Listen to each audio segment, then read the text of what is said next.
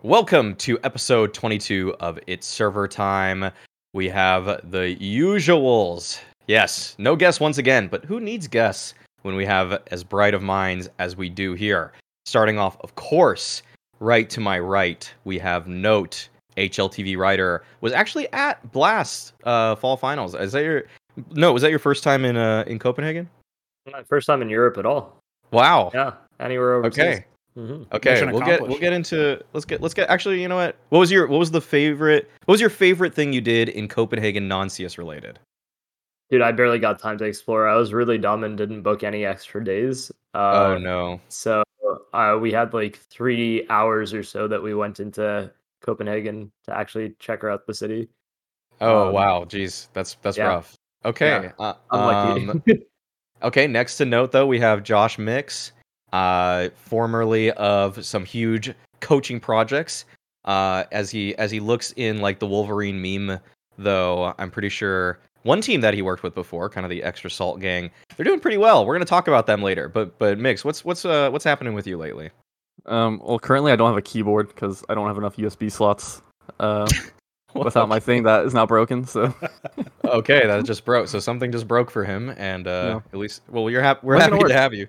We're happy to have you here. Yeah, and then of course we have Pronogo, the guy that, uh, if you are a longtime viewer, he's been here on every podcast. You might not have seen him, but you may have heard him, and he's been the producer. He was originally the the producer for for Peeker's Advantage, actually. Way back. Uh, that's that's how that's how uh, we met actually, just in an online interview.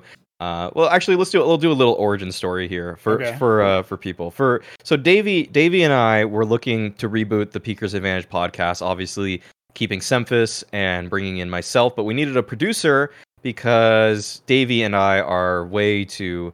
I don't know, lazy? Maybe lazy. Yeah, we're, we're, we're way too lazy to uh, to put this together to make it, make it actually like you know good and look nice and set all this stuff up. So we interviewed a couple of people. We put out, I think, a tweet looking for somebody, and I think it was uh, pretty obvious that Pronogo's just work ethic and passion, like it really jumped out to us. Like I, I feel like we did. We you were the first interview of a few, and it was like after that one, we were like, do we even need to do the other interviews? Like you, you were just. It was so obvious that you were just like gonna be better than everybody else, and you were, and you're still here because of that. Shout out to whoever came after me and was like, I don't know anything, but I can learn or something. I, I, I remember Yeah. hearing about that afterwards. I don't know who that guy is, but shout out to him. Yeah, shout, shout shouts out to those that those guys, that guy. I forgot who they were, and let's not talk about them. We're not here to trash talk them. We're here to trash talk teams. True. We're here to trash talk players, and that's why we're gonna get into the Blast Fall Finals results. Uh, first team though, uh, I want to talk about is Astralis. And uh, so, what are, what are some opening thoughts you guys have about Loads how of this trash Astralis talk. Loads of trash. lineup? How, I was yeah, impressed by them, honestly. I mean, Yeah, so- outside of the whole Glaive opping over Lucky situation that was happening, I think the the team just coming into this looked really good. Obviously, it's partially the fact that k0nfig looked really sick this whole event. Um, but as a whole, I think the team, with limited practice under their belts, they looked they looked like they actually have something to show. And Glaive even addressed it in one of the the post or the pre-match interviews on stage is that he thought that they have like they were doing well in this event just based off individual ability and their tactical depth is missing still. Uh, so I think that they impressed me here, and I think they're just gonna get better, which is kind of kind of sick. I'm very happy to see them kind of get back in the swing of it.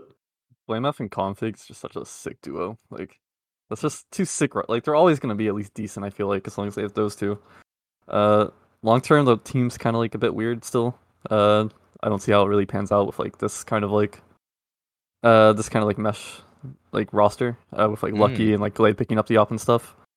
It feels like it kind of worked for like this event. You're like, wow, Lucky's doing so good, but it's like long term, it's like, uh, eh, you know. But k0nfig and blameF, it's like the the important things from this event. I think are Astralis can come out looking pretty good. So for in terms of like their future, I think k0nfig and blameF look uh pretty great. Yeah, I'll say blameF and k0nfig both looked really solid, particularly k0nfig, who was like runner up for MVP vote for, I would say, a lot of people. Obviously, it, Vitality hadn't you know, superseded them uh, and gotten all the way to the final and broken Navi's nuke streak. Like a lot of people would have been talking about k0nfig's return as like one of the number one storylines of the whole event, I think. And even still, he's probably still in that running, right? So you definitely have to throw some praise at him and at the just the complexity duo in general. My biggest concern with this roster was how well those new pieces would gel, and that seems to be fine. But you can obviously see that Lucky took a backseat. Now he's on rifles. Maybe he'll gel in that role as well. Maybe he'll surprise everybody and adapt to that, considering he couldn't really adapt his op game to the tier one of the world, which is one of the things that we saw going into this event. A big question mark around him is how soon are they going to replace him with somebody like Farlig or whatever. But if Glaive is going to take the reins, I don't know how long term that works. It does seem a little suspect for me, the biggest issue of Astralis at this event was 100% the crowd. So I don't know if we want to even talk about them for too long, but all I'm going to say is if I can walk up to any sort of testing agency inside Copenhagen and get a whole crowd to tell me eh, start cheering wildly every time I hover my pencil over the correct answer, then I think I'm going to go pretty well. I'm, I was just saying I, my performance might be skewed is all I'm saying. So I would say crowd played a big big part. Obviously they were the sixth man for Astralis and that's something that you can say happens at every event, but to the degree that it seemed to morph the engagements in a lot of these feels a little bit suspicious and is one reason why I think, you know, if Astralis then go to the next event and don't do nearly as well, I won't be that surprised. Alongside, obviously, the fact that it's no longer the honeymoon event and there's a lot of other issues. Okay, okay. I I I, uh, I agree that the crowd helped them out. I think that it's you can't even really pose the argument that they couldn't hear them or anything like that because Apex was literally he knew what the crowd was basically doing in certain rounds. Like he the, he seriously directly responded to them uh, yes. when they were trying to call out his flank before, and so uh, that that's you know that's always going to help him out. Um, I think that it's it's not like the crowd was. I'll say this: the crowd was not great in terms of their sportsmanship. I, I, think that it's okay to boo people, and I think that mm-hmm. it's okay to uh, like show your passion. Like there's there's just a line where that has to be drawn in terms of competitive integrity, which I think the crowd was knowingly trying to cross consistently, and that's something where it's tough to police that because there's so many people there and like you can't throw everybody out but like there's gotta there's gotta be something because counter-strike is a game of information and it's always going to involve people needing to know like wanting to know things that they don't that are on their screen. And if the crowd is revealing that then it's just like okay it's not even like the same game you know? Like there's a difference the the fun difference between LAN and online is the game mechanics are a little better and the uh, the pressure's on because the crowd's there and the you, the emotions are, are high and intense. But it's not really fun to to hear about a game that could have been uh, a round could have been changed. The outcome of it changes because the crowd is doing stuff knowingly to sabotage one team and prop up another. Yeah, well, for the, me, the the problem with the crowd was that I, I get cheering for the home team. That's that's like very normal, I think, and that's really not the problem, and I I can understand that.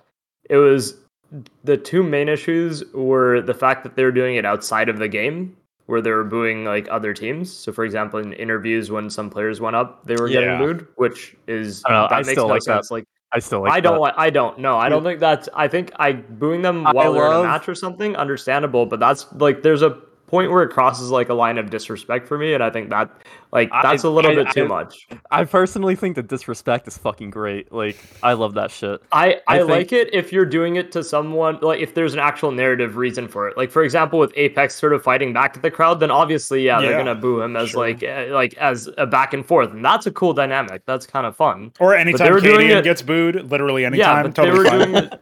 yeah. They were doing it unprompted and early on, which to me is just like not not as cool. Um, oh yeah, well the um, famous example second, is that one with shox being interviewed by Machine, and then everybody yes. starts booing at him after he's like, "You won the first major." It's like, what a weird thing to boo. Like what? yeah. Um, and secondly, the the other part was when they were. Uh, this happens with I think crowds at different arenas, obviously, but ESL, for example, will warn them and, and throw out people if they mm-hmm. notice. Problem here is that there's so many people that it's hard to really narrow it down. But for example, like there's a Nuke round that I remember where there was like a wall smoke down outside, and there's a very small gap. I'm surprised none of the Astralis players could see it, but there is like three players crossing behind the smoke, and people in the crowd started yelling out in Danish to shoot. Um, mm-hmm, yeah, at the players and like stuff like that is just not cool. Like that's where you cross that's where you're crossing like competitive integrity lines and it's just that that is not okay. I'll I'll, I'll uh change I'll like change my stance from what I said on Twitter just a little bit that I it, it's not that I am okay with people being like with people cheating but uh, but I will say the booing like Mick said is kind of fun because you there's a home there's a home crowd and I think that it's okay to boo people that are against that. Like I think that happens in sporting events everywhere. And, and I kind of but I also want to like keep it in line with what you're saying that it's a it's kind of a narrative thing where it's like come on if it's Kate if it's Cadian like and everything that just happened like if Hunden were on that that crowd I hope I hope people are like honestly just throwing cups of beer at him or something like that like I would be like I'd be like yeah that's that's fine with me not not Going that I'm like full '90s wrestling with the entire crowd like tossing shit into the ring. someone throws a chair no. Yeah. yeah. Not even that, yeah. yeah no i don't no obviously don't like cause injury to people but um i'm not instigating violence but i'm also saying that uh there's some there's some reasons where it's cool and some where it's not and uh i think booing like so basically like for example when when vitality come on the stage and if it's against astralis if the crowd's like boo i think that's okay. I think that's kind of okay but it's it, there's like a certain line of respect where it's like for an example like an interview or whatever it's kind of like yo like can we can we just hear the interview? You know? That's that's uh but that's just like that's a little nitpicky. Um, I'll say this. I'll say this to bring it back to the game a little bit uh, about Astralis. I watched Luck- Lucky's demos actually after after some of these because I wanted to see because I think the the general sentiment from how Lucky played at the event was like, okay, he did okay, he did his job. I'd say he did pretty poorly given the resources that they gave him. Um, actually, he he was like really really baity, and on CT side too, uh, I I said this on another pod already, but like Lucky is not really like a good CT rifler. Like he's he's like he makes some errors with just kind of like mechanics. Like okay, I'll say I'll I'll point out a couple specific ones. Um on overpass for example, he wanted to like throw a nade into monster and he threw the nade and before his gun was even out, he swung into the angle and just died immediately. And things like that is is like, yo, like like what why are you why are you swinging before your gun is out kind of thing you know? And he just got shot in the face because they're in the tunnel and he swung into the tunnel. And then on nuke every time heroic exec on him on a he died without getting a single kill. And uh, you know like i'm i think i'm one of the first people that was like yo this kyojin guy on nuke is really like a problem. Like he's really bad. I'm gonna say like lucky is really also like he's not any better. He's definitely not any better than than kyojin is. Kyojin actually to me to, the way he defended execs at this event looked better than than uh, Lucky did. So I think I'll when you look closely, you'll you'll uh, you'll see there's some flaws. With Lucky, it's just kind of like they put him like he's kind of doing like the same shit, like almost like the same player he was opping, but just like in like a less important role. And so like people think he's like he like looks a lot better now, that type of thing. I don't know. So that's kind of what it feels like to me. Like I don't like you can, like long term Astralis isn't gonna be able to like be top three with like Lucky rifling. No. like that's not. Like either he's gonna have to like come back to be an opera and either be comfortable with it this time, or he's just gonna have to find something else. But also because I didn't get to really say much about the crowd, I will say I wanted to ask like how much like crowd control did Blast like try to do? Uh, no, if you were there and if you noticed, Say again, sorry? like how much crowd control did like they try to do in terms of like telling people not to do that like before matches or maps and stuff like. Um, I was mostly either in the press room or in like the press box area, but I didn't see too much. Like, I, I don't know how much crowd control they did because I didn't actually like. was the press room behind the stage like it usually is? Yes. Like yeah, yeah, okay. So you just couldn't see anything basically.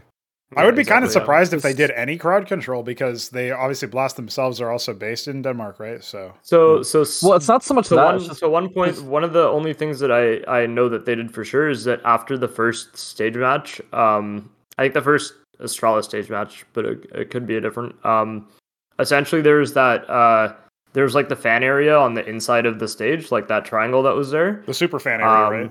Yeah, yeah, Yeah. exactly. Uh, and they just that area added looks in, sick to be. Not Th- It was really sick. Yeah, it was a it was a good setup. Um, but they added basically just uh, the I don't know what they're called, but like the little tape barriers, basically, uh, to stop people from going up directly to the front of the stage Yeah. from where the but, seats like, were. So what I was gonna But say is that no like no like volume control as far Yeah. as I know.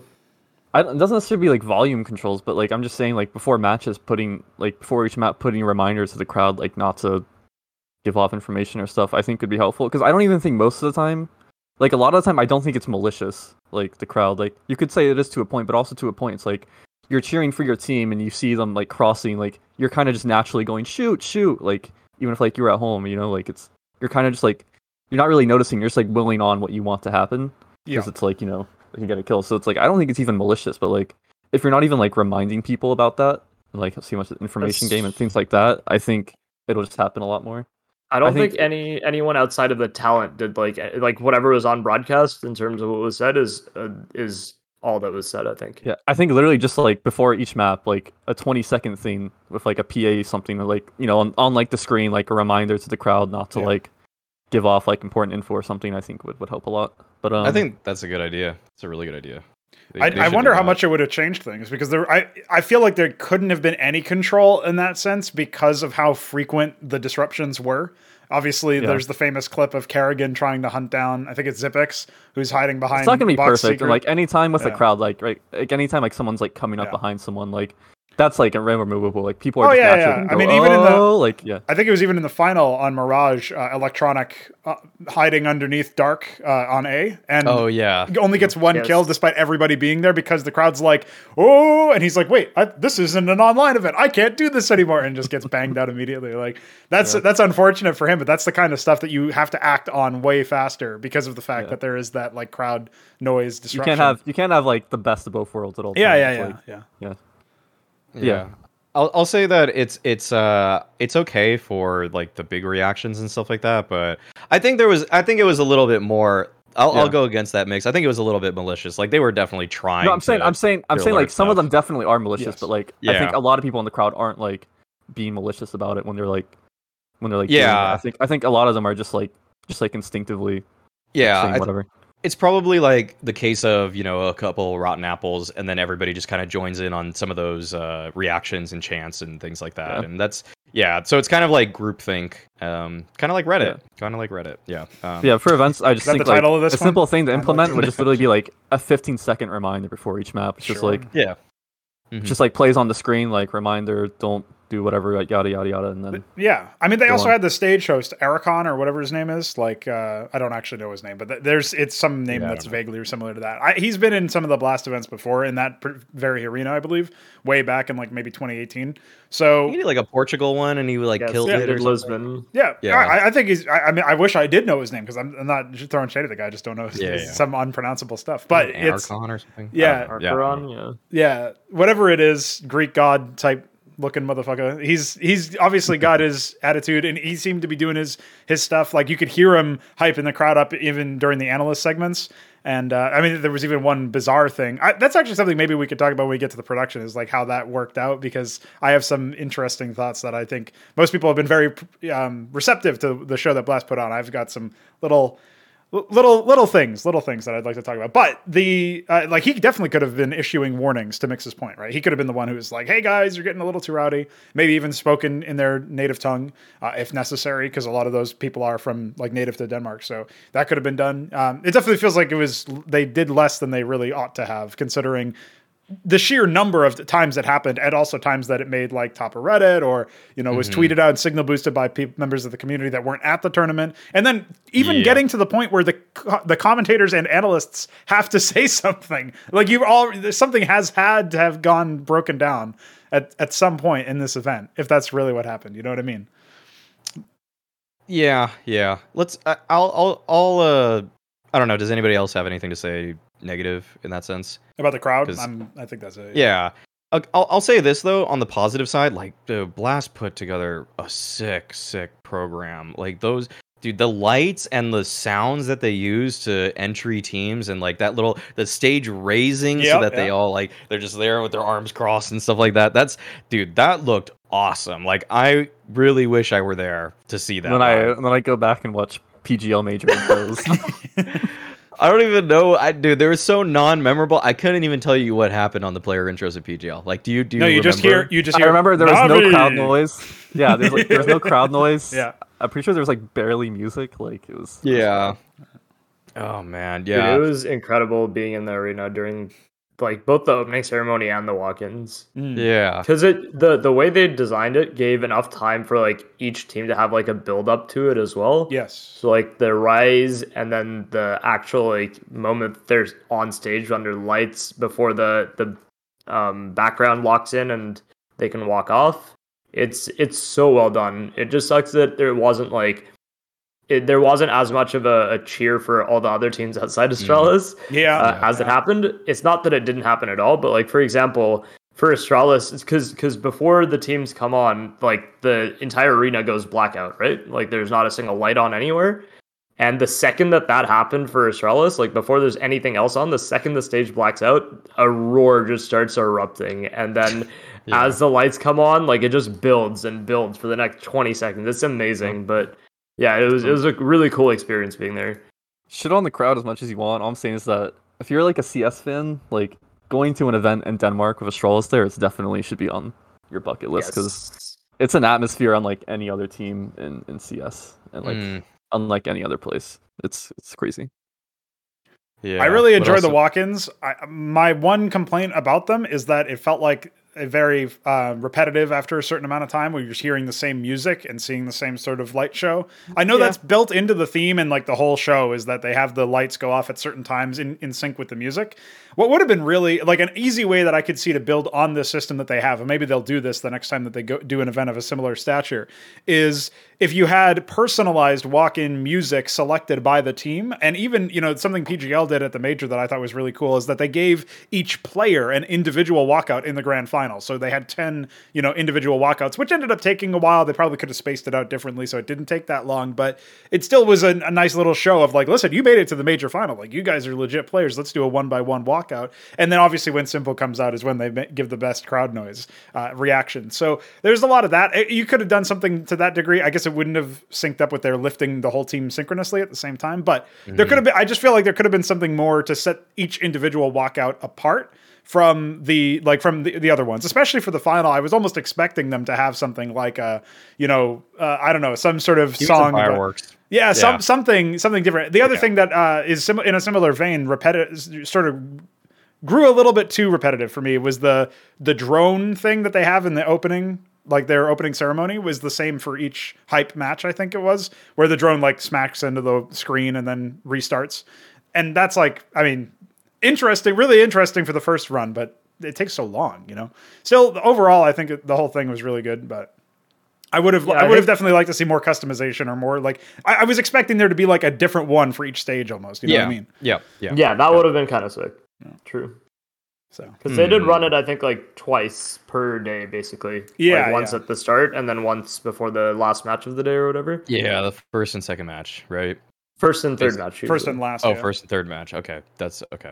All right. Um. Okay. All right. Let's let's bring it back then. I think that's that's probably that's probably good. I think that's a that's a fair coverage of of the event itself. Uh, I mean, unless unless note you have any other kind of like little little details that you caught when you were in the arena.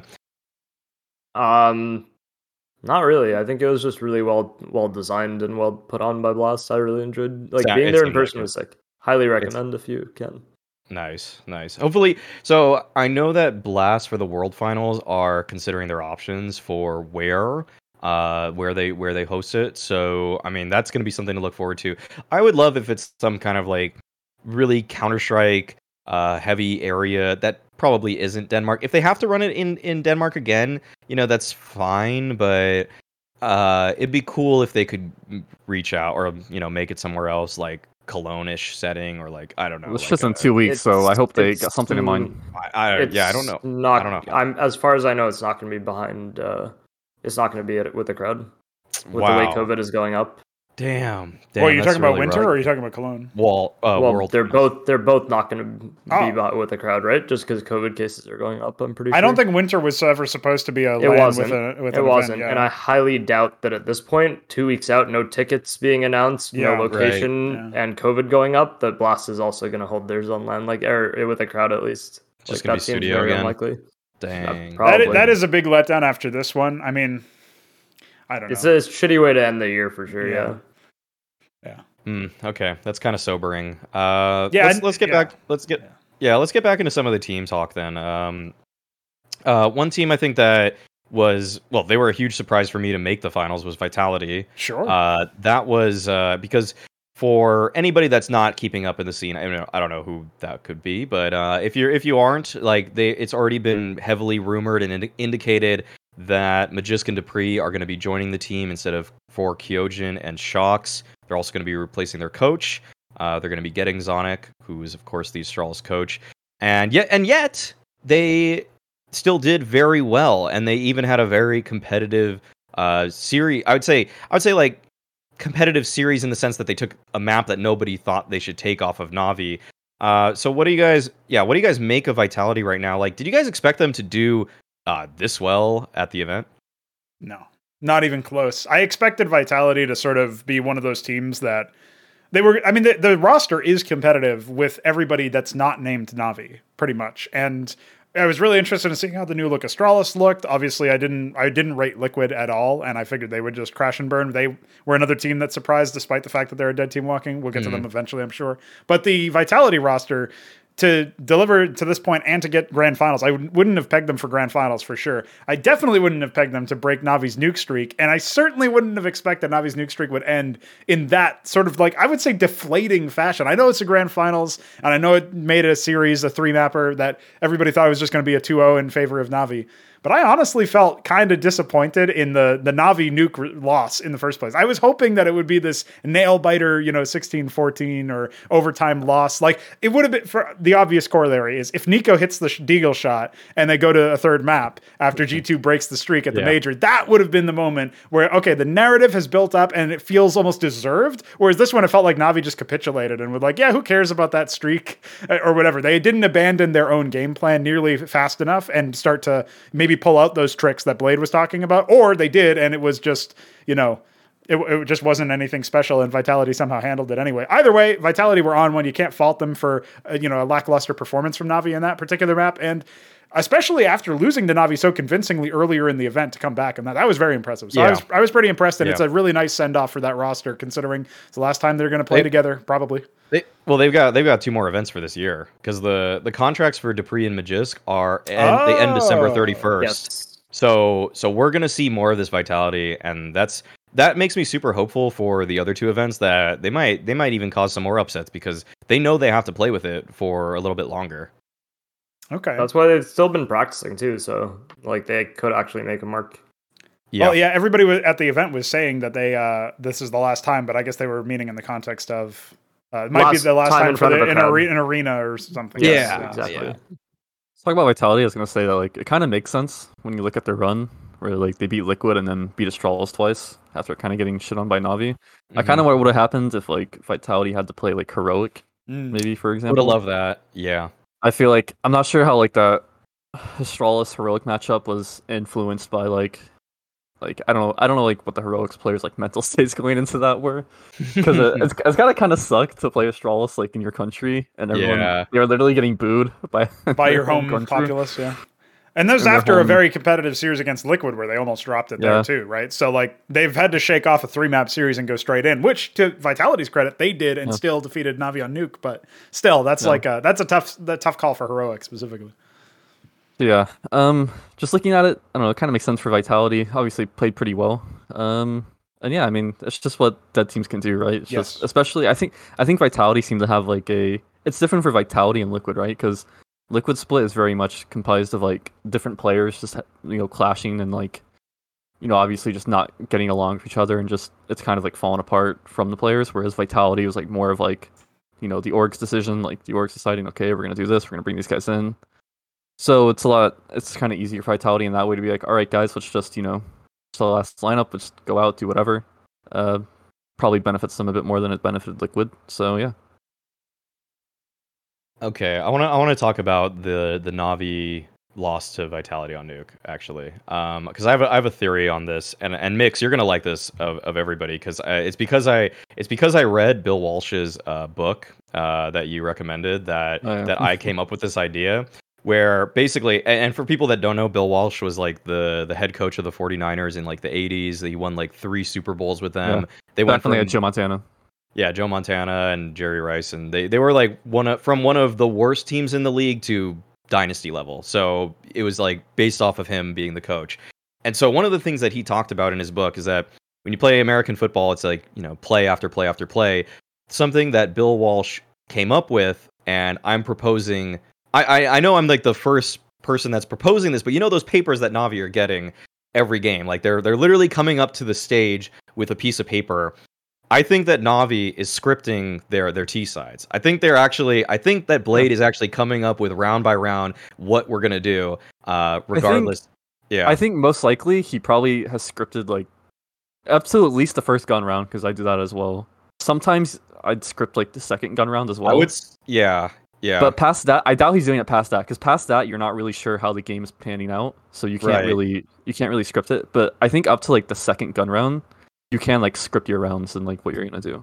Yeah, so I I'm I'm I'm putting it out there that I think and I I think this is the reason that b1t is looking like the e- like the most comfortable best rookie ever because I think that the way Navi is practicing is with the script in mind that B1ad3 is coming up with so that it's never cuz when you watch b1t's POV like when you when you like he's like never doing things that just seem like oh he has to like think on his feet or make too many decisions or it's just like it just seems kind of like clear cut what he's supposed to do and then he just kind of does it. It never he's never out of his element. He's always just going for these like I, like sometimes aggressive plays admittedly but like ones that seem like they're contained within the system and even though navi is doing something else on the map um it seems like like the thing is uh like bits doing something else like I, I don't know. They can do two things at once on t sides and no other team can really do that uh as well as they do. And that's that's a personnel issue or that's like a personnel like that's a benefit of having their personnel because everybody's so good.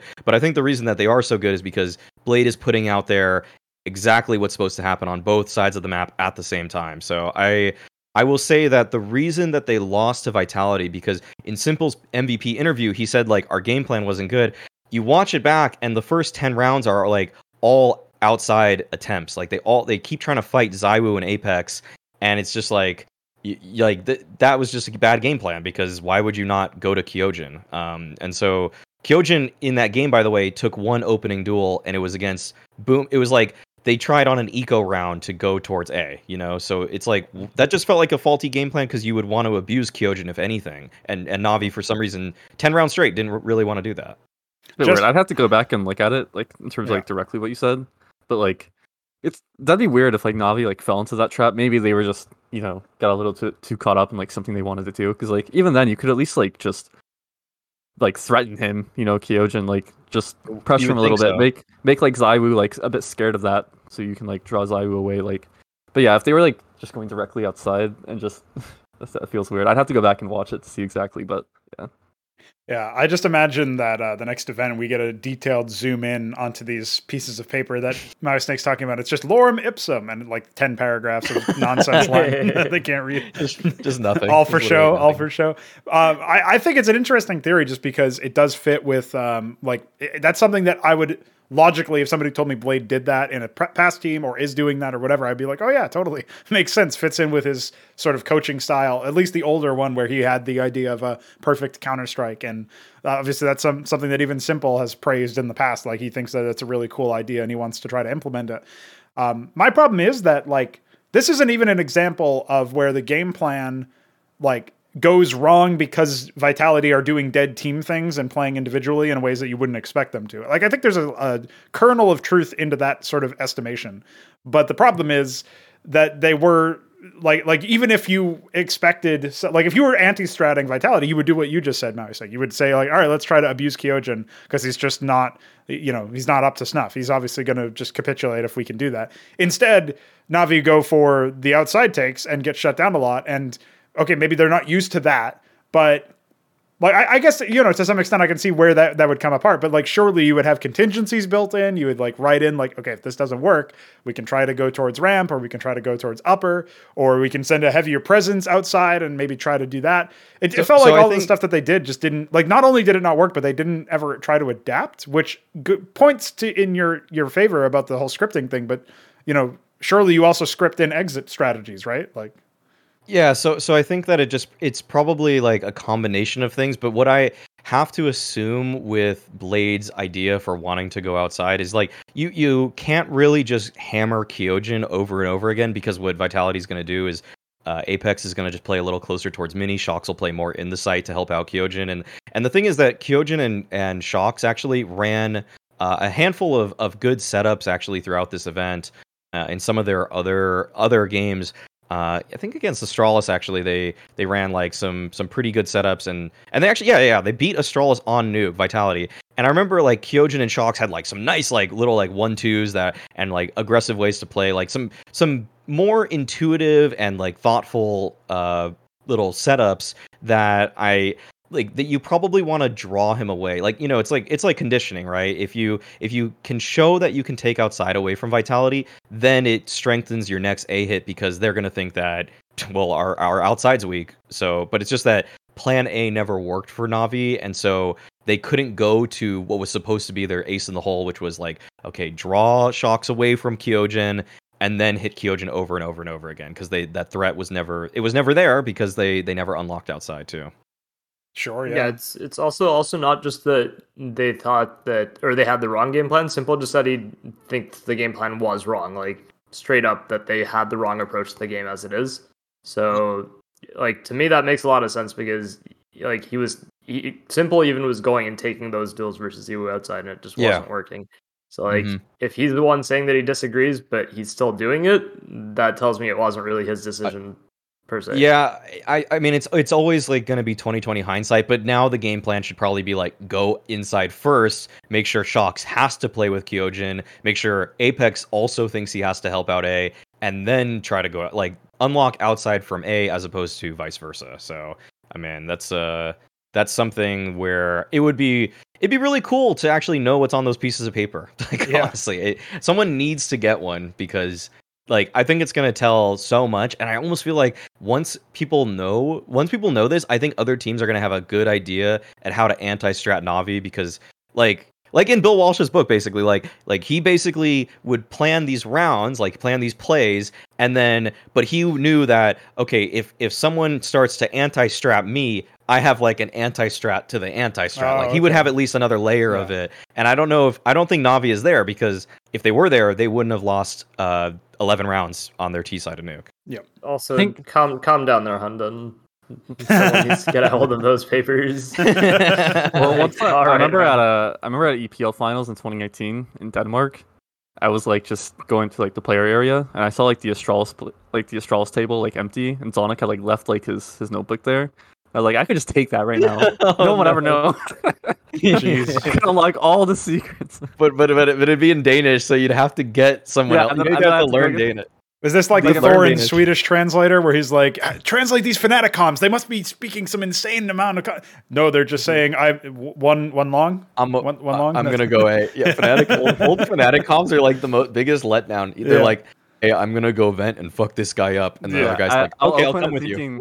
I'll open it thinking I'm like unlocking like Astralis like legendary anti strats, and then it'll literally just be like where like each player plays on the other team. And that's it. that's li- that's literally how my analyst notes look for when I prep for events. Just Uh-huh. write down everyone's pl- spots and stuff. I, But I have a point to make about Navi on as far as the leadership role and, and tactics stuff. Like this is one of the question marks over Boomich for me is that I, he doesn't really seem to be like a primary IGL in the same sense that other teams have a core IGL, right? He actually this is a rare example of a Counter Strike team that obviously they're number one in the world right now. They don't seem to be challenged very frequently. Um, to me, this is like a weird example where the coach is still the IGL, and these pieces of paper are essentially extensions of his IGLing. I'm kind of surprised that no event has pushed back, or Valve themselves haven't said, actually, you can't bring this paper out because this grips the whole the game and gives you all the if I agree with that. I think Boomich has actually done a pretty solid job of IGLing. yeah, Like, but how yes, do we B1ad3 know what initi- is responsible? What he's responsible for? That's you what can't I'm pre-plan wondering. every mid-round adoption. Though. No, no, no. I, the And mid rounds on T side have like looked pretty a lot solid. of the mid right? rounds. Yeah, a lot Yeah. of their mid rounds have looked very good. So I don't think that it's really fair to Boomich think still that has to be able to call himself, but I, I do think he's been given like a how-to IGL guide Yeah. by, by yes, B1ad3. yes, And just exactly. like- Yeah, Yeah. I also don't even think it's just guide that. I don't even think But it's just that. like, There's a B1ad3- potential for B1ad3 to have also programmed in mid rounds that could No, have I was just about to say, Yeah, maybe, B1ad3, maybe. B1ad3 goes, uh, walks over Remember- to s1mple's left, uh, you're ending A, walks over to s1mple's right, you're ending P. Tap on the left shoulder is strat A, you know? No, Boomich is just looking down at the notepad like, okay, uh, there's one squeaky and we're down 4v5. That means I go to section A, page 5, or whatever. the flowcharts. Yeah, you Yeah, get yeah. the flowcharts. I, that's something. I mean, that's something where real coaches and obviously chess players and stuff like really have those. You know, Yeah, they. I mean, chess players, it's all about memorizing the whole flowchart. So Yeah, just like It- certain. I'd probably say it's less like it's less like if like you're in a four v five, like do this exact specific thing. But I'm sure Boom should be giving a guy like you know if we're in a four v five, this is like the general like idea of what we should be doing. Like, if that I- makes sense. So so what would get me really excited is uh is a team like uh VP or Furia just like uh, like an Art or YEKINDAR just flying at at Navi in some way that they might not expect or using a timing or something like that. Like trying to get them off kilter as much as humanly possible would be uh, a lot of fun because I that's the because I feel like I'll say that I think some of the like Boomich's I IGLing and mid rounding here at the fall finals was was pretty good. And the thing is that I don't really know if any of these teams, in terms of their style, are so unique and different that it's like you couldn't have game planned really well around it. And, and like, I guess to an extent, to counter myself, like, sure, you can count, you can, you can know that Art or YEKINDAR is going to run at you, but like taking the, like, losing the first duel and then having a backup plan is is pretty hard. Whereas like Navi is such a good five v four team, but like you know every every team is is not like it's tough to do four v fives. You know Navi included. Yeah. I was gonna say also what someone uh, said in in the chat about like um Navi like taking ten days after each event to like go over everything again. Someone I said think that. is Dude, he's, Well, he's I- a, I he's a member of broadcast, bro. You can call him out. Come on. you, I'm actually oh, scared to say his name because I don't know how to say It's it It's just correctly, Yumi. like- It's Yumi. Okay. Oh, it's one of those Yumi. things. Yeah, it's one of those things where I'm like scared to say because I feel like it has to be something different. Yeah, I know. UM3. But what Yumi said, like obviously he has to take seven to ten days where you can reset, and that's kind of like similar to like Yeah. what I would much prefer if I'm like coaching a team. So that like you can go through like especially when you actually have like a structure and a system that makes sense. So you can go through and you'd be like, okay, I need to add something to like this timing because obviously it's gonna be too obvious when teams watch the demos back, or like I need to add like a different variation of like something we do based on like our A default nades or just shit like that. Like adding like all these like different like little paths that you can use to like mess with the other team. You know, they'll go through, they'll watch your demos before the next event, and then all of a sudden you're just changing up these like little timings on them and like little numbers and stuff. Like I think is really good. Like getting like that practice, being able to like actually do it, I think is a big part of like what helps keep Navi on top and like fresh for each event. Yeah. What would you guys What would you guys chalk it up to? The the Boomich not picking Nuke against Heroic. I think it's a smart move because you know it's like a mind game within a mind game because everybody would expect the default mind game is our nuke streak is so good, we're so good on nuke, we're gonna pick nuke, and then like cadiaN obviously like had that reaction where he was like, are you, are you throwing or trolling or whatever he said? People can't make up their mind about what he actually said, but I just imagine that being like the the the light leaving his eyes as all of that nuke prep falls out the window. and Yeah, it's it's it's quite Gideon literally did say on Twitter he was joking. So Yeah. to be fair, like they very well could have just prepped for both. yeah, yeah, maybe, but I just feel like it's unlikely that they Yeah, don't. I would've- it. Yeah, I would have thought they would have like hardcore prep for Nuke though. No, I feel listen, like they would have he sure, out on it. I'm sure they had prep for overpass still, but Cadian definitely went hard on like nuke prep to like. Yeah. I'm sure, especially like with himself. I'm, maybe they had like an analyst or something like doing overpass notes or something. But like Cadian definitely was like fully expecting nuke and was like fully ready for nuke. And then when you just hear like ban nuke and you're Yeah. playing overpass, like when you are so sure about Yeah. a veto, and then like they just do something unexpected, it's like It's you're like, wait, what? What the fuck? Yeah. And it's literally like you're now playing like a completely different team than what you prepared for. Like Mhm. it throws you off so much. So in that same interview with Blade, I asked him about that pick, like about picking overpass over nuke for the decider. And he literally just said that A, it's what people would expect. Like people would expect you to us to pick nuke. Yeah. So we didn't want to like pick and, and that it was also one of Heroic's best maps, so it didn't make sense to pick into it. Uh, but B, they'd also created new strategies or something on it, and they, if they'd picked it, they would have had to show those strategies to be Mm. able to beat Heroic. and so he didn't want to show those strategies yet. Now, if those were the same strategies they used in the Vitality match, uh, maybe they should have showed them. But who knows? I, I mean, if they ok- okay, like I kind of saw a handful of the strats. Like it was a mix of like basically starting by trying to get outside control, and then like having some contingency in the form of lobby presence and stuff. Sometimes, and it's just like I think that would have worked better against heroic than Vitality Yes. because you're not fighting Zywoo outside. Like that's I mean, so. I didn't really notice, yeah. but look, key, like, also I was just going over. Low key, Navi literally smashed every team on Overpass at the major, so yeah, that's a that's not too surprising. Yeah, yeah. 16-4, 69, 16-8. that's in in fact they should have. uh Could they have played it against Vitality? Wait, how'd that veto go? Did they? I, Vitality whatever. ban it? I don't remember. Maybe Yeah, instead of think so. picking Nuke against Vitality, they should have picked Vertigo. Just saying. They they want to be a seven map team. That's something they claimed. So get on it. Real- Get on it, B1ad3. Write that, that shit that would be the that would just be the ultimate upgrade. Like if you could do that, I I almost feel like in a way though. I don't know if you guys what you guys think about this, but having a seven map pool is kind of like low key a gimmick and trying to increase variance sometimes. It's just like saying your six are not up completely up to snuff, and it's kind of like some sometimes I think teams will use it, like old karrigan teams will use the seven map pool just because like uh, they might have a couple weak spots on their map pool, and if you kind of know you have two bad maps, y- like you might want to just make it a seven map pool and just kind of pretend you can do that, like that you can do the seven map pool. I'd stuff. say like I generally prefer like like seven map pool. Like mo- Yeah. most teams can't actually do like because a lot of times there's just a map your team's just like naturally just doesn't click on. That happens. But it's like it's still good to at least be able like to have like something on it and be able to like play it and like scrim it every now and then, just so that like whenever you play another team that has like that permaban, like the same permaban as you, are, if like they're just like dog shit on the map, you don't have to like ban it. Just gives you like such a big veto advantage because it's like you could like risk it even if you don't play it, but then like you're less likely to do it and like feel comfortable with it because you're like, well, we literally don't have anything. So it's like if they pick it, we could just be kind of fucked. So if you at least have like a default or something like just like the bare minimum, right, and like a couple call- strats for each side, Yeah, kind of thing. yeah, call it like a, call like a seven map pool. But I generally prefer to have like one map that I'm just banning out most of the time. I just think it makes the most sense. Well, it makes the most sense if you can't be like can't reach a base level of competence against other tier one teams. What I, I find really interesting about the veto, the potentiality is they don't ban Vertigo and they sort of like gamble float it.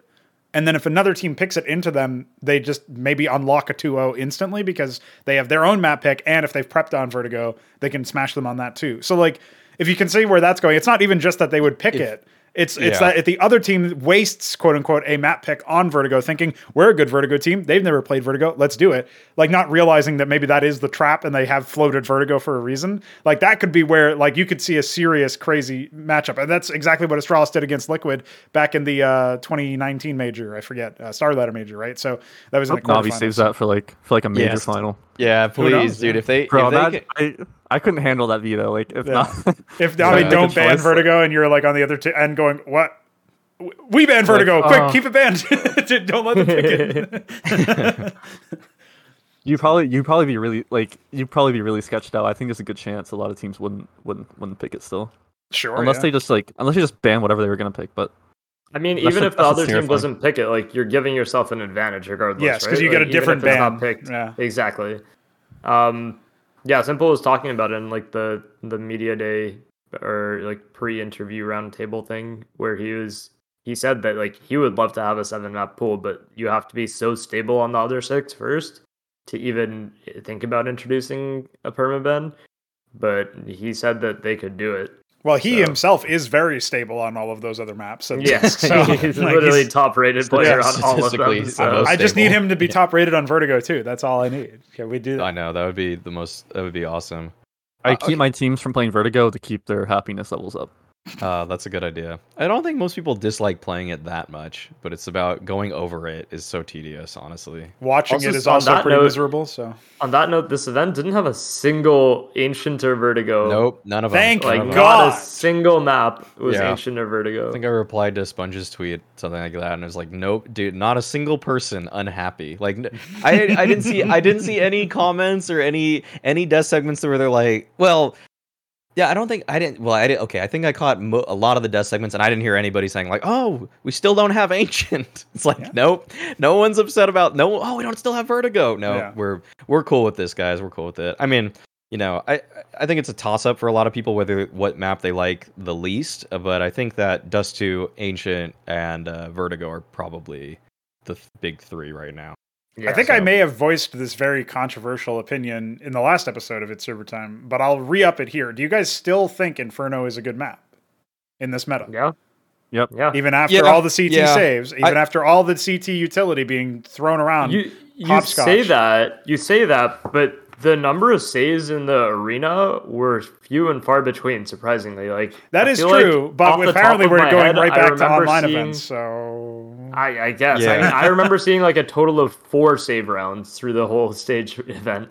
Yeah, So if, I mean, if that's really if that's the case, that's pretty nice. But the, my biggest issue with the map historically throughout the online era has been the saves, and then with the CT sided meta introduction ahead of the major, it was obviously really bad that they were getting. It was so CT sided that like it became an expectation, uh, even at the major, uh, that you would get like 10, 11, at least nine rounds on the CT side, and I guess that's like mm, sort of echoes of old nuke, but for me that just feels really bad as a viewer where like I'm cheering on a team because they got their fifth round on the T side. Like, holy shit, they're winning the half. Like, this is kind of I- goofy. You know what I mean? I, I think it's more because a lot of teams have just like they've lost their depth on the T side right now. Yeah. Um, some because of roster changes, others because they're they've just fallen off on certain elements. Like hmm um, cadiaN was telling me Yeah. about like yes, obviously, but cadiaN was talking even about how their T overpass is a little bit lackluster right now. Um, and then obviously you have like Vitality making changes, Liquid making changes, Astralis new roster. So like a lot of these teams have like already stuff is a little bit more CT sided with the with the gun changes to the A1S. But these teams are also not in a position where their strat book can be as deep as it was before. So I think that we'll see it come back over time. It's just going to take another month, two months Mhm. even. Do you think it's also cyclical because like everybody knows that it's CT sided meta, so the teams just put less stock in trying to get T side advantages? Because this happened for a while on Nuke before it became like a more even split map for a brief period of time. I'm thinking like last year, two years ago. Uh, Nuke was obviously very heavily CT sided for a long time, and then teams started winning T halves. Uh, like I'm thinking even Astralis back in the day were winning T halves. Stuff like that is um, one of those situations where you almost need somebody to say, "Hey, you can win T halves. You can do this stuff on T," and like show the pave the way for everybody else. Whereas if if people are lost in the system, they're like, "Oh yeah, CT sided meta." They almost just don't try. I don't know if that's a valid thing at the top level, but it feels like it I think with Nuke, outside. with with Nuke, back when Astralis kind of figured it out, Yeah. that was that was kind of like post revamp of Nuke, and Yeah. at first the map was so complex that like there was that rafter outside, like they Mhm. changed the secret position, or they changed not the position, but kind of like how that whole like beneath secret area worked, and like how it's just one vent now. They changed so many aspects of it that it took people a while, and I think when a map first comes out. I think there's a debate whether it's going to be inherently T or CT sided. It just kind of depends on the the shape of it and stuff like that. But it kind of took people a while to figure out. There's a lot of options on Nuke for for Ts. Like people didn't know what they all were at first. Like the vent drop, for example, that Astralis for uh, really did pioneer in this iteration of the map. But um, let's uh let's see. Okay, are there any other teams that jump out for me for you guys here at the event? Like I, I some of the teams that finished near the bottom, I'm kind of I'm kind of more interested in. Um, I'll, I'll actually just start. I'll, I'll just start. We didn't see too much of Big, uh, but I've I've seen a good I've seen a decent amount of them recently, and I just think that right now my biggest complaint with Big moving forward is that act- it's it's just syrsoN actually. I don't think syrsoN is playing. I'm playing. gonna be honest. I didn't even know Big was at this event. So yeah, they didn't. they went out pretty freaking fast. They speed they sped run their way out of the studio. They didn't even make it to the arena. So uh, no, everybody made it to the arena. Yeah, Oh, really? elim- Wait, they had elimination- arena- No, arena the game elimination matches were guaranteed. to FaZe, be- Oh, okay. defeated them and then uh, immediately lost afterwards. So Oh, okay.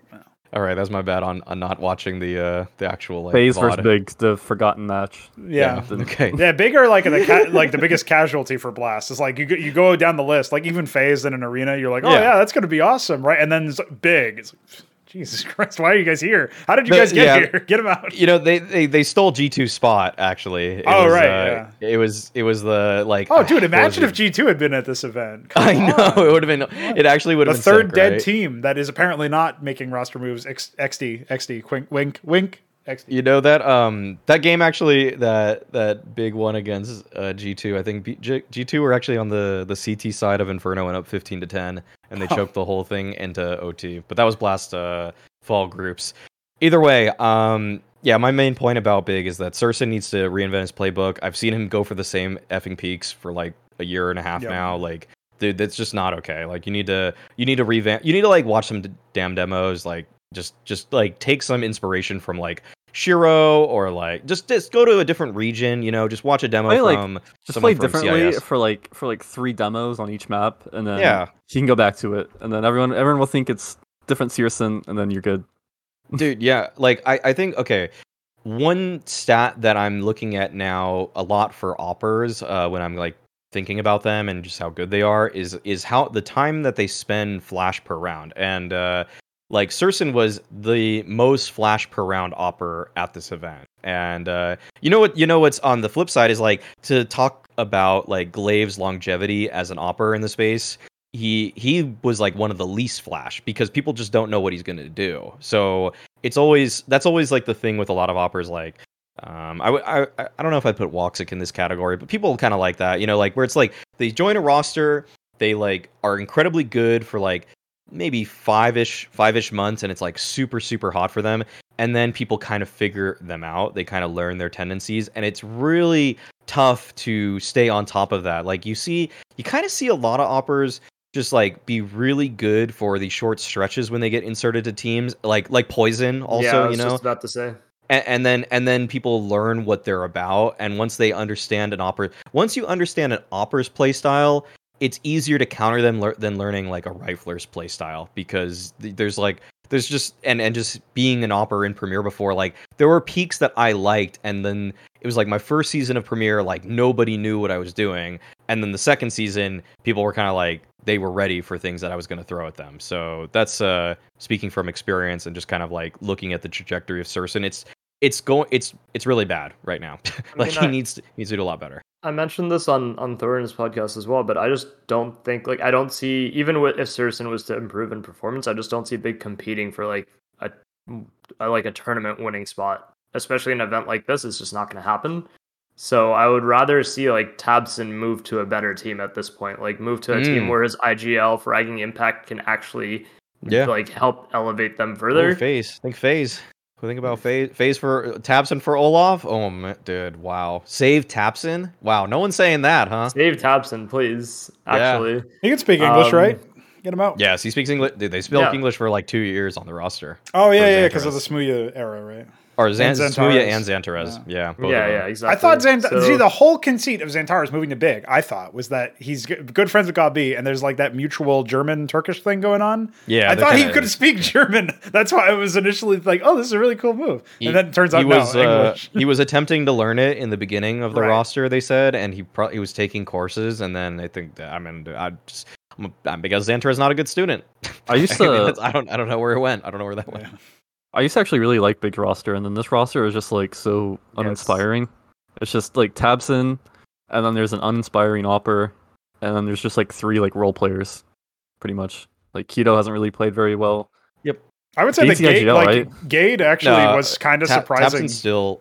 Oh yeah, yeah. still the IGL. Gade's a I- little better than I thought he yeah, would be. not I'll say like that. he's not like raising the roof, but he's like, "Oh, there's something Dude, there," you know. Let's say this. Let's say this. If it were Gade for S tag, I think they're. I think they might be better. Like I think NIP might be better. Or if it's Gade for uh, who else? Like who? Like if it's Gade for a lot of players right now, actually like Gade's stock has improved for me since he joined Big. I'll say that. Well, Gates, yeah, Gates isn't bad. I wouldn't say he's the problem, but it's just that like he's also like not a solution. he can't. He's Yeah, kind he of known fix quantity. these This problems. just yeah. doesn't have the firepower Yeah. to compete When you- against yeah, a lot of when these. you already have teams right now, k1to and especially. Tizian, it's like adding a Gade is like that's like it's a bit redundant. Tizian has been brutally bad for them. Actually, like he was when in mid like early 2020, he was really really serviceable support. Yeah. Like I, I would never. I would. like, pretty, he used to be Yeah. decent, and now he's just he used to be like, decent. Yeah.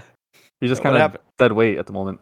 He's Yeah. super dead weight, dude. He's like usually he's almost the lowest rated person in like nearly every It's like I every get event he's your role play. player, but like your role player can't be averaging 0.89 0.8. rating. Like that's that's just Yeah, not good enough. That's Like- just too bad. That's too that's Kyojin levels of, of stats, you know, of output. So you like at the end of the day, it's Counter Strike, and you need to like shoot the people and kill them to like win the game. You know what I mean? So it's Yeah. like you need a bit more people that can do that. I'm glad you also mentioned NIP though, because they were very disappointing this year. Oh, tournament. Agreed. dude. like extremely. yeah, I I would Yeah, and I actually- actually yeah. I would argue they're the most disappointing team at the event. They I would They- I would say actually heroic was the most disappointing team at this event. That's a good point because they're on they're not a new roster either. So yes, exactly. Mm. Well, I feel like that heroic I can I can debate just because of the intangibles surrounding the whole like villains in your home country somehow. Like obviously this insane crowd who's obviously always cheering for Stralis.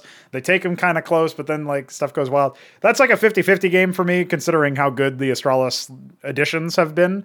Um, I also uh, we didn't touch on this with the Astralis talk. I think Xyp9x is like escaped everybody's limelight because he didn't do too poorly at this event, but he's definitely not going to be like I, I'll put it on the record. I don't believe he will be reviving his career. I think he got the bag.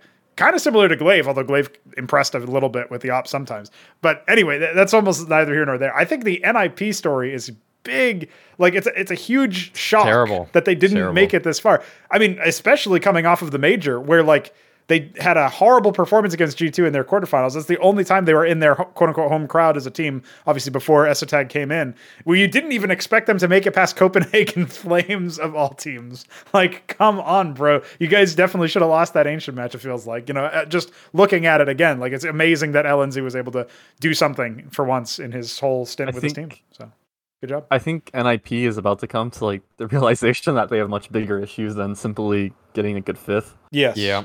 Like, like a Plopski isn't playing good enough. I'd say Rez isn't playing good enough for like what Rez is supposed to be. Yeah, he's supposed to be The- the second their T star, right? So Yeah, Dude, their, their their T sides sides have been are atrocious. I keep bringing it up. I keep bringing it up, dude. Their T sides are terrible. Like you can Like, argue, you can argue Device isn't playing as well, but he's still playing like by far the best on the team. And I still think you surround him with like a better team. I still think he's just going to be. Device. We've also Like, never think- seen. Did you guys see the James Banks interview with him, where he James Banks is trying to get it? It's like squeezing blood from a stone. The guy's so With Device? depressed. Yeah, Device was so yeah, yeah. depressed I mean, after of course, NIP got though, like, eliminated. so, so here's the thing, though. Device. The last time there was an event in the Royal Arena like this was Copenhagen, 2017, I think. Mhm. Um, and that was when he was not on Astralis, or or he. Uh, I think he couldn't make it to the event or something. I don't remember what the exact circumstances. Yes, were, he was out sick, and they replaced him with Dennis from uh, Fnatic at the time, I believe. Right? Is that the same Uh, event? I'm thinking I don't know if it was Dennis, but he definitely like didn't make it to that event for Yeah. sure. Um, and so he finally gets a chance to play on that stage again, and they get banged out immediately. bad, so like, yeah. of course he's gonna be heartbroken because Yeah. he can't even play on the home stage here. I know it's the Um, home stage effect. It just it felt different. This one felt like, what the fuck have I done? I'm second guessing every decision I've ever made. I'm not even with the person that I was supposed to be with to make this move to Stockholm in the first place, which is why I left Astralis for this organization. like so much shit has gone wrong with my life. You could see it all over his face. Maybe I'm reading into it, but it just felt Imagine like Imagine moving for a girl. yeah, true. No, Like I'm just kidding. ima- No, imagine changing any part of your life for a femoid. What the fuck? Get out of here. SMH. Yikes. SMH. I'm, SMH. I'm tapping out of this conversation. just kidding. Um, just kidding. I was kidding. I was Wait, when, kidding. when did we come? When did we get into incel talk? R Yeah, slash was, yeah, I was kidding. I was joking. here? I was joking. so out. that. I'm Yeah. so out. Okay. Okay. Um, Um, I'll say I was this. I'll say, oh, I want, I want to say about NIP. Yes. About NIP. Um. So yeah, their T sides are terrible. They have like they had one of the worst at the major and at this event. Not the worst, but pretty bad. I think it was second worst to big, but like that's kind of like the worst. That is know? the worst, yeah. um the thing so i watched i watched back like the entire uh like t side they played against overpass pretty recently and they only got three rounds uh, okay so so actually uh, on mirage and overpass the two the second and third map versus liquid that they both lost they got a total of three rounds they got none on mirage on t side and on overpass they got three two of which were the pistol and the following round were liquid Oh my ecoed God. And the third and the third round they won was because Device literally killed like four people with an AK as he just ran up through bathrooms. Like he literally just headshotted everybody. Like Hampus threw one flash. Hampus had or Device had no one behind him. Like no one was in position to trade or anything like that. And he just killed three people. It was like, okay, Do you ever have those like those like plays where you like you just decide, all right, I'm done giving a fuck. Like I'm holding W. The- Like the thing the is- end of a half where you're just losing a lot and you just you just kill everyone. the thing is like it, sure there was nobody like there wasn't nobody to trade him because it was device's fault this is just the nip system system in air quotes because he there's never any system in any of their rounds. Like dude they didn't even run i i, I went through like their i think their entire overpass i don't think they ran a single like exec. They just Yeah. like they default. They 212 default on overpass by the way which is like not even like a lot of teams do 311s 113s like they'll they'll send like a majority to one side of the map so that they can get control as a unit and then they can either you know exec or like fake that space like go take other map control later. Like they do 212s all the time. Like it's just literally like Plopski, try to go up connector by yourself. See what you can do. You know, Rez, go out towards A by yourself. See what see what happens a little bit, and then it's just like then sometimes when when they die, when like two people die, then Plopski, then Hampus who Hampus, who just who actually just kind of baits more than I thought he did on Overpass. Uh, I watched like some of his POV. He just like watched Plopski die in connector. Stewie was like vulnerable for the trade, and Hampus is like, "Nah, I'm not taking that fight. I'm gonna back up. I'm gonna go away from this." Dude, and you should have just entered. left. Yeah, you should have entered, man. You should have gotten the kill. What the hell? And then Esatag is like solo walking out monster at the same time because there's just no strat. There's just no strat in place. They're just they're just doing whatever they feel like. But then again, I have to give Esatag a little bit of credit. He knows some Swedish, but he doesn't know that much. So maybe when Hampus said wait outside monster, he misinterpreted that, and that's why he walked through monster and died by himself. So there's So- just uh, there's a lot This going sounds on. the, with that team. the, the sounds like this sounds like how like a CIS template a CIS team plays T Yes. side, but like without winning any of the rounds. yeah, without without killing anybody. Without any mechanical skill, yeah. it doesn't Yeah. work if you're not actually killing people when you walk out everywhere. Yeah. Maybe So- maybe so Hampus will watch going- this and he'll write that down, Josh. Maybe he'll going back to the original point of being like disappointed in their performance here like the the reason i'm more disappointed than just solely what their results show is that in when i interviewed hampus it just seems like they have no actual solution planned as to how to resolve their t-side issues like this is the this is the impression i got from this conversation is that first of all yes they have language issues with Esatag already in terms of like he does speak swedish but when they are in very chaotic situations in rounds, just like when Stewie Like and Bentet. uh, like Bentet or when Stewie and uh, tarik joined MIBR and Yeah. the, the Brazilians were trying to talk in English, like once comms get loud, they get hectic, and once they have to talk very quickly, there's a disconnect, and some of those words can easily be mis- misinterpreted or just not even heard, at- right? Because you're trying to focus both on translating this in your brain, trying to understand what's happening in the game, and making a play at the same time. And so the the problem with that is that when I asked him about this, he basically said that they didn't the the reason that some of their T sides had been so lackluster is that they had now added Esatag as basically to be a secondary caller of sorts. Um, so the pair of issues Ah. with this is a his Swedish isn't perfect in chaotic situations. Okay, first of all, Yeah. second of all, your secondary caller cannot repair your non-existent T sides because there's nothing to repair. Yeah. Like, there, there's no. It just seems like there's no real playbook or depth of playbook enough for an, a secondary caller to be able to do anything to bring you up to a like a world beater level. And Yeah. Device isn't going to be happy being a team who's like fifth and best in the world, obviously. I don't even think So- they make it that thing high, to be honest. With like this, Well, yeah, system, but just, in- yeah. just as a as a Yeah. peak, even like Yeah. he won't be happy with that, and that's the most I can see them like consistently trying to be like that level in a tournament. It just won't happen if you don't have somebody who can take over the calling entirely. Mhm. Esatag is like really smart, like one of the smartest players I've ever played with. He's perfect for like a secondary calling situation, but definitely not like with like what NIP is experiencing at the moment, where it's like they have to figure out their entire system and why they literally can't buy a single T side round. Like he's really good, especially at like small things. Um, like sometimes he was actually too good at it. Like he would play with like floppy. He would play sites with like floppy and like floppy like do something a little bit wrong, and that's yeah. I would have like stood here and then like took 15 steps to the right before throwing my flash and then playing this at like a 30 degree angle. So he's just like overcomplicate like everything, and Floppy would just feel like kind of like an idiot because because Esatag is just like super smart and just came from Astralis and stuff. But like he like over explains things sometimes to like Yeah, a, a yeah. bad degree, I think. So it's like that's not gonna like fix your entire T side, just like making everything more complicated. That might even just make it worse. Right. That's Sure, the if giving that feedback, and then in NA you have like you should have just shot him in the head before he shot you. Like uh, you know you. Uh, That's the that's the tens call. I just bro, I just missed. I just missed. Yeah, Yeah, yeah, they- exactly. they wouldn't say that. They'd actually, like, though, I just missed. they'd they'd just be like, dude, I if I just hit that shot, like, it was fine." That's actually yeah. Uh okay. unironically true. That's the worst part. I I have I have hope. I have some hope for NIP. No, no. What am I talking about? I don't have hope. I have hope. I have hope that these some of the pieces should do better in the future. But I don't really. I like. I, I, used to have hope. I thought I thought Rez would like take a step up and like hopefully he would become like the true star player he's supposed to be, and he's not, which is Nah. bad Mhm. when he needs to be. But it's like Plopski isn't playing as well as I thought he could. Like they're just these pieces all like this team had potential, I think, but it's like literally the only piece that's like even coming somewhat close to like their potential or like playing well is device. And like literally everyone else is just Yeah. failing.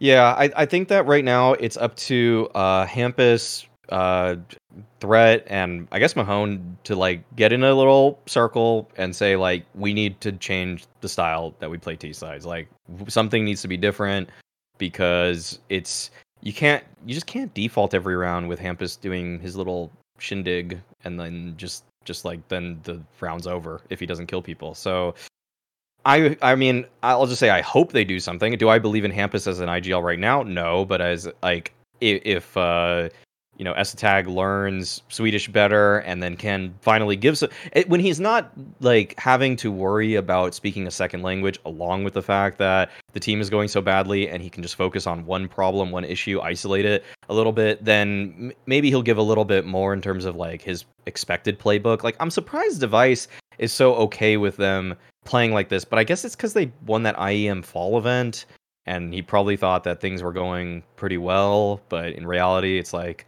you know th- that event is just like it's kind of just different than than this or the major or anything for that matter. So um, also, they still uh, have but- I'll give I'll Yeah. give Nip some like benefit of the doubt. And it's like they did go out and get Astrals. I mean, Astrals. They did go out and get Device this year, which is a big move to make and commit to. So I do assume if this continues, they aren't just gonna like sit around and just let you know Hampus call these T sides for like another two years. Yeah, I think they just need like. Do you guys think the obvious move here is just to replace Hampus? I mean, I guess the question is who you replace him with, but that seems like Yeah, a I'm better sure. move to to get rid of him so that you can install a different system or make changes or whatever. Um, there's obviously that like honeymoon period where some It of the really same it really depends on who you can get. Because even if you replace like Plopski or Rez with like a better rifler, maybe someone that's like more aggressive and is able to like open things up a a bit more. That could also Save be that could also be really good. tabseN. Save tabseN go to- and I am waiting for NIP to go fully English international. Speaking team. Yeah. So so I wouldn't so I, so like this is where I put uh, a lot of stock into what ZTR was doing with the roster where it's like he wasn't actually performing that well as an individual but I went back through their like flashpoint run when he was playing on the team and his and their T side was like was I think it was 50 something percent win rate and then you watch the other events after it's Linus instead and it's like sure your CT side got a, maybe a little better like a little boost but your T side just fell off a cliff. Yeah in fact Flashpoint 3 with ZTR they had a 55% win rate on the T side and they came in second place. And then you look at the last like 3 events that they played and it's like it's like 30% on T side. And hmm. I don't think that's really like level of competition changing. I think that's just like you actually had an IGL who knew how to help you in ZTR in and he was comfortable in Swedish. And so like that secondary voice, like I, I just don't underrate it at all. Because when I do watch the Academy League games too, like ZTR knows how to mid round better than probably any IGL there. So like that's that's where it's like very obvious to me that he was giving a lot of input to them when he was on the roster, even though he's like a little he's a freaking teenager. I mean, Nopal makes a good like this. Obviously, will not happen, but he's saying plus MSL now. It's a Danish-speaking team, but like, obviously, this won't happen because I feel like NIP want to stay Swedish. But Yeah, that genuinely exactly. would be a good move for them. Like, if Yeah. you If, if, you, like- ignore language issues potentially, because I don't know how many of the Exactly, yeah. Swedish players speak Danish, but yeah, I mean somebody like Or him just could speak put in- English. yeah, true. Somebody like, him could totally go in and, and like MSL could totally set up a system that these players would work within. He's done it so many times to, with worse pieces than what this lineup has. So Yeah, exactly. So I the problem is there's just outside of ZTR, obviously, I just don't know any Swedish in-game leader who could come in and and help improve this team, and that Mm. already is not going to be enough of an improvement for them.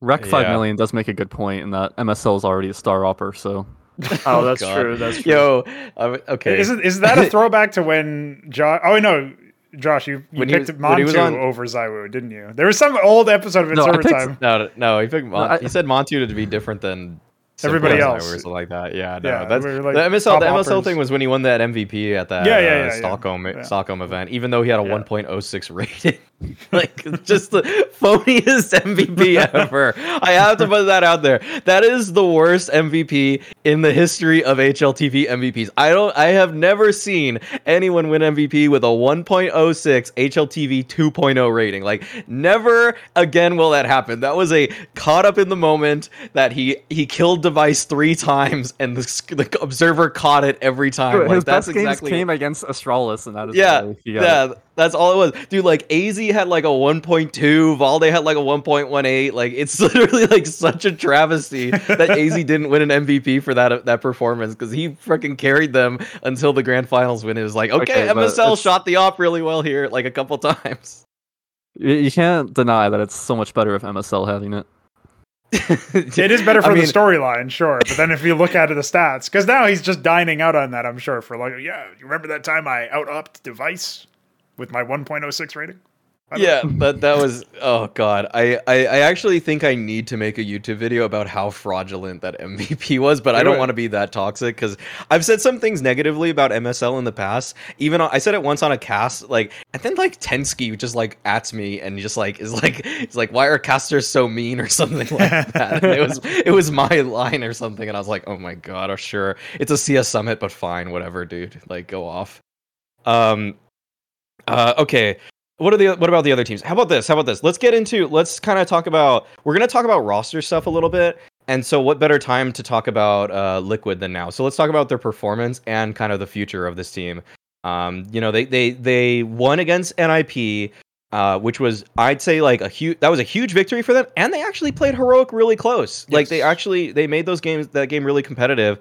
Um, so I I'll say like I, I was I, I like as soon as it was like an eight seven half on Inferno on map three against Heroic, I kind of felt like this is probably over because I don't I don't really trust Liquid's T sides on Inferno. Um, but I'll I'll say that you know there was a chance they won. I think they won the pistol. I think they won a couple rounds after that. I think it was I think they were up nine eight actually at one point on Inferno against Heroic, and uh, but but uh, NAF just signed a big extension, and we know that Elige is one of the like just basically like keystone players for this roster. So they have two guys moving forward. What would you guys like to see for the other three to to round this uh, out? Would you want to keep anybody uh, on the roster right now as it stands? Like even even with the rumors that are out there, would you want to keep anybody else here? Not Um, really, to be honest. I was one. I was the proponent of Elige out, get him out, but he's obviously staying. It seems like so. Mhm. You know, I wouldn't keep Grim just because I think I don't think it makes sense with the roles. If Eli's still Yes. They're Like, just the same player. They want to Yeah. be the same player. Yeah, so I just don't think it's really worth it. Um, but yeah, Do we I'm know what the Grim other- I'm the here other for the Grim Revenge arc when they take Yeah. on Yeah. Liquid in the future. yeah, To yeah. do it, Yeah. give it. That should be Yeah. good. I mean, uh, Stewie could take him with him. I mean, uh, all the bad mouthing Stewie's done to Grim inadvertently, presumably, where he's like, "Yeah, Grim's just not doing what we want him to do very well." And He didn't really badmouth them. That's No. what's I so thought was weird about I the there were several. criticism. No, there were several criticism. instances. There were several instances, not just the most recent time where he does talk. Because like he was on Twitter Yes, I- recently and trying to explain, like I could see how it was misinterpreted or whatever. But Well, no, like Stewie's point is that Grim literally came into the wrong team at the wrong time. Yeah. Like you're putting a star player into uh, like positions that he doesn't play Anchor bitch on a team. yeah. Yeah. on a team that is not going to be able to give you the time to adjust into those positions because they're trying to compete at a top level. And so, and then he called him a slow learner, which was like the only point of criticism that was actually like there. well, no, there was some post game but There yeah. was some post game even event then, at like, event. Even then, Grim talked about it. and He's like, I don't feel like I'm a slow learner. It's just the fact that like, like I even ta- he even talked to Grim about it. He said in like in a broadcast interview that he talked to Stewie about it, and there was Yes. uh, and he basically said that it was just like Stewie went a little hard, and Stewie apologized There's, like, afterward. There's like a golden NA timeline here, right? because like Liquid didn't really want Grim. They just kind of picked him up because there's like no one else for them to pick up, and they needed a replacement, right? Mm-hmm, mm-hmm. But at the same time, on C9, uh, uh, I'm pretty sure like we were going for Grim at the same time because we wanted to do like a six man roster and like Mhm. add Grim. Who knows how that pans out after the words, right? But um, we were going for Grim, and I feel like everyone would would have just been a lot happier long term if like Grim just went to like C9 with us. You know, a team that like you would Yeah. have been comfortable with. Liquid got someone that like they actually wanted, and then like at that point, you know, maybe the Colossus never happens. That'd be great. Maybe, you know, like yeah, Okay. maybe Liquid actually has a roster where they're not just putting in some like weird player into all their role player positions. Like Yeah, a player. they should does just let that happen. But if the Everything Colossus doesn't lot better. happen, if the Colossus doesn't happen, how will I get my NFT mushrooms? How? That's true. Jesus Christ.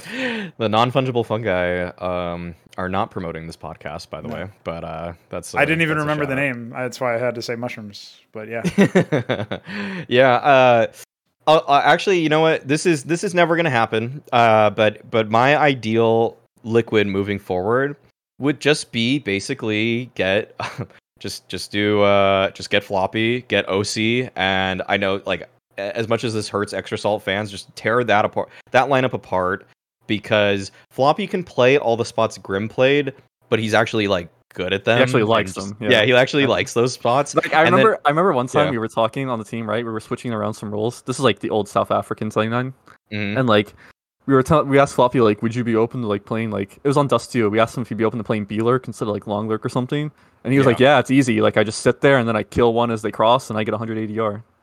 And yeah, exactly, exactly. Floppy, Floppy is always okay with doing all the worst spots, like it, and it, like they're just easy to him. He's just like these, these spots are so easy. Like yeah, they're just so like the choices in a lot of e- in bitch roll spots are very binary. It's either just like it's just like sit there and then like stall. It's either do you stall or do you fight. Like that's kind of that's kind of it for every every bitch spot. Uh, there's like barely ever a third decision you even have to make. The third decision is like, oh, my teammates died across the map. I'll push. There's too now. many people that you know. play bitch spots and only delay like all the time. Yeah, that was that's why I whereas, like, hated Floppy- watching Taco, dude. Yeah, That's where it's like it. Floppy, Floppy would just be like, dude, I'm just gonna fucking swing these guys. I'm just gonna fight them. Like, Yeah, you got to good- keep them honest. yeah, it's good to have someone that's like, if they're trying to set up for their exec, this like random like B anchor that they think is like bad, just randomly starts swinging and pushing on them. It's like that's super Yeah. annoying to play against. Mm-hmm. Yeah, I think that's uh, probably when actually Big were good at the game. Uh, like k1to and Xantares would actually do that. You know, they would just test people. They'd be like, oh, Yeah. let's just fight into that a little bit more. And uh, yeah, but uh, yeah, I, I, but my ideal lineup would just have those two, and then um, I like I guess I guess Nitro just cause just cause of like like actually honestly with this far with the firepower in this like lineup I'm proposing like you already have you already have Elige you already have naf you have floppy and oSee like dude that's such a strong four players that if you just got nitro as the caller and just kind of like i don't know semi role player or like whatever like i don't even think he needs to put up higher than like a 0.92 rating for that team to have like top four aspirations Yeah. And if Nitro comes back and feels refreshed in CS, you could. Well, no, Nitro can easily like average over that. Like he could be 0.98 Yeah. easily yeah he's, So- I feel like he's usually around like a 1.00 when he's yes calling, exactly yeah exactly that's kind of like which is when, you know fine. for a caller when you Yeah. have those other four players that's that's what i would like to see yeah, you almost don't Yeah. even get the resources to do anything else other than a one clean at, at, at peak form, basically. And, uh, I guess the confusing part is I haven't followed Nitro's career in Valorant, so I'm not sure if anybody else here has. Like, what has he been playing exactly? Like, yeah, yeah, yeah, he's on a No, I mean, he's what pretty- what has he been Yeah. playing? Like the question is, Oh, what? plays- how has he been utilizing his skill set? Do, do, do we think that anything translates back over in a sen- do, do we have any trends to sort of? I think I think so. Like he hasn't been playing like star roles. He's been playing like smokes, like Omen, Astra. I think maybe something else, that type of thing. So he hasn't I'm been like one of the stars. He hasn't been Looking at calling his though. most recent game, he played what the fuck? He played Jett and Cypher in this game. Wait, that's is this real? Oh, in the last wow, in the last chance qualifier, he played Jett and Cypher. What the? Well, hell? that that was a bit different because they were playing without steel. So Oh yeah, okay. So he I played before that- that. Okay, before that it was uh, Omen, Astra, Viper. Omen, Astra, Viper. yeah, so yeah, so smokes. yeah. So, so yeah. So- So just pretty much- yeah, if he came back to CS, he'd be in like a pretty like whatever, like a similar role. Obviously, it's much different than Valorant, but you know what I mean. yeah, yeah, of course. Also, like Nitro can flex roles relatively easily over time. I think. Yeah. If in he's not Valorant player or who- CS? In CS, in CS. Okay. Like he can adapt over time. He's Yeah. one of the players who can learn. So well, we like just know that he's Yeah, he's he a father by now, right? So we just know at He's this what? point he's a father. He's a father. Yeah. Yeah, he's a dad. Yeah. yeah, so, yeah, yeah. At this point, you, that's just it's nothing against the guy. I'm just thinking like he might be he might not have the, the time to spend relearning other roles or whatever. He might just have to slot in and and do whatever his skill set initially biases him towards. But yeah, I mean historically he has done that in CS. I think least, it's more so. that he has enough experience where it wouldn't take uh, as long for him to like adapt to other roles. Not necessarily that he would relearn every or like an entirely different role, but he could swap a position or two, sure. Yeah, or yeah. like swap into certain certain slots. It would be really interesting as somebody who's obviously had to play in Valorant, where there's a lot of stuff changing a lot, pretty frequently. Uh, by all accounts, the idea that he comes in and like, yeah, there's been meta changes. It would be funny to get an interview with him and ask him like, so how much has CS actually changed? And he's like, oh, uh, I don't know. You can throw grenades. That's cool. And then that's it. Other than that, same game. I'm like, okay, here we go. Um, really quickly before I move on to, or we, we may- maybe even can continue on Liquid. I'm just gonna throw it out there that we're gonna have a Q and A section of this podcast, and if people are patrons, uh, I think they could have already submitted their patron Patreon question. But if you also sub on Twitch, you can also ask a question, and we'll answer those all together later. But yeah, let's move forward. If there are any patrons who haven't submitted their question and want to while this is going on live, I can check that. So Yeah, that. so we'll we'll check those all like right when we do the segment. So um, yeah, just a disclaimer there. And uh, also another reminder. I don't know why. I okay, whatever. Th- this is also on like podcast websites as well. So if you're on Apple Pods or Spotify, you can listen to its server time there. I think there's a couple others, but those are the ones that I use. So just putting that out there once again. So let's uh let's put it out let's let's move on um one one thing i well i guess with other with other liquid news how about this i'll, I'll throw out the supposed roster that's that's there right now and what do you guys what's your guys take on this so right now it looks like a possible roster for liquid moving forward will be Elige, Naf, Vinny, shox, and Nitro. Does that team say we're gonna make it Um, top five I- to you guys? Is that rumored with NAF resigning? I thought that was before. I'm pretty sure That they still want NAF an resigned. offer. I think it was before. I think it was before. yeah, but they didn't so have they didn't have a fifth confirmed Yeah. or like rumored or whatever. At No, the I'm time. saying I'm saying like the NAF resigning means either Vinny or shox is out. I'm pretty sure, Mm, does it? okay. but I'm not Yes. sure which. Wait, if well, Uh, no, uh, because it would be Elige Naf Nitro if assuming he's coming. There's still a fifth that's that's going to be an Opper. I don't Yes. know what Oh, right, because they were not- in talks with oSee. Is the other rumor? Yeah. Yeah, The other rumor is oSee, and then I there's like rumors that they talked to m0NESY, but apparently those got disproved. But who knows? I heard looking a into. I heard another kind of interesting rumor that they were talking to MHL. I just just throwing that out there. Just throwing that out there. That's like MHL. something Did they misspell what I was hoping for. MSL's name? What happened?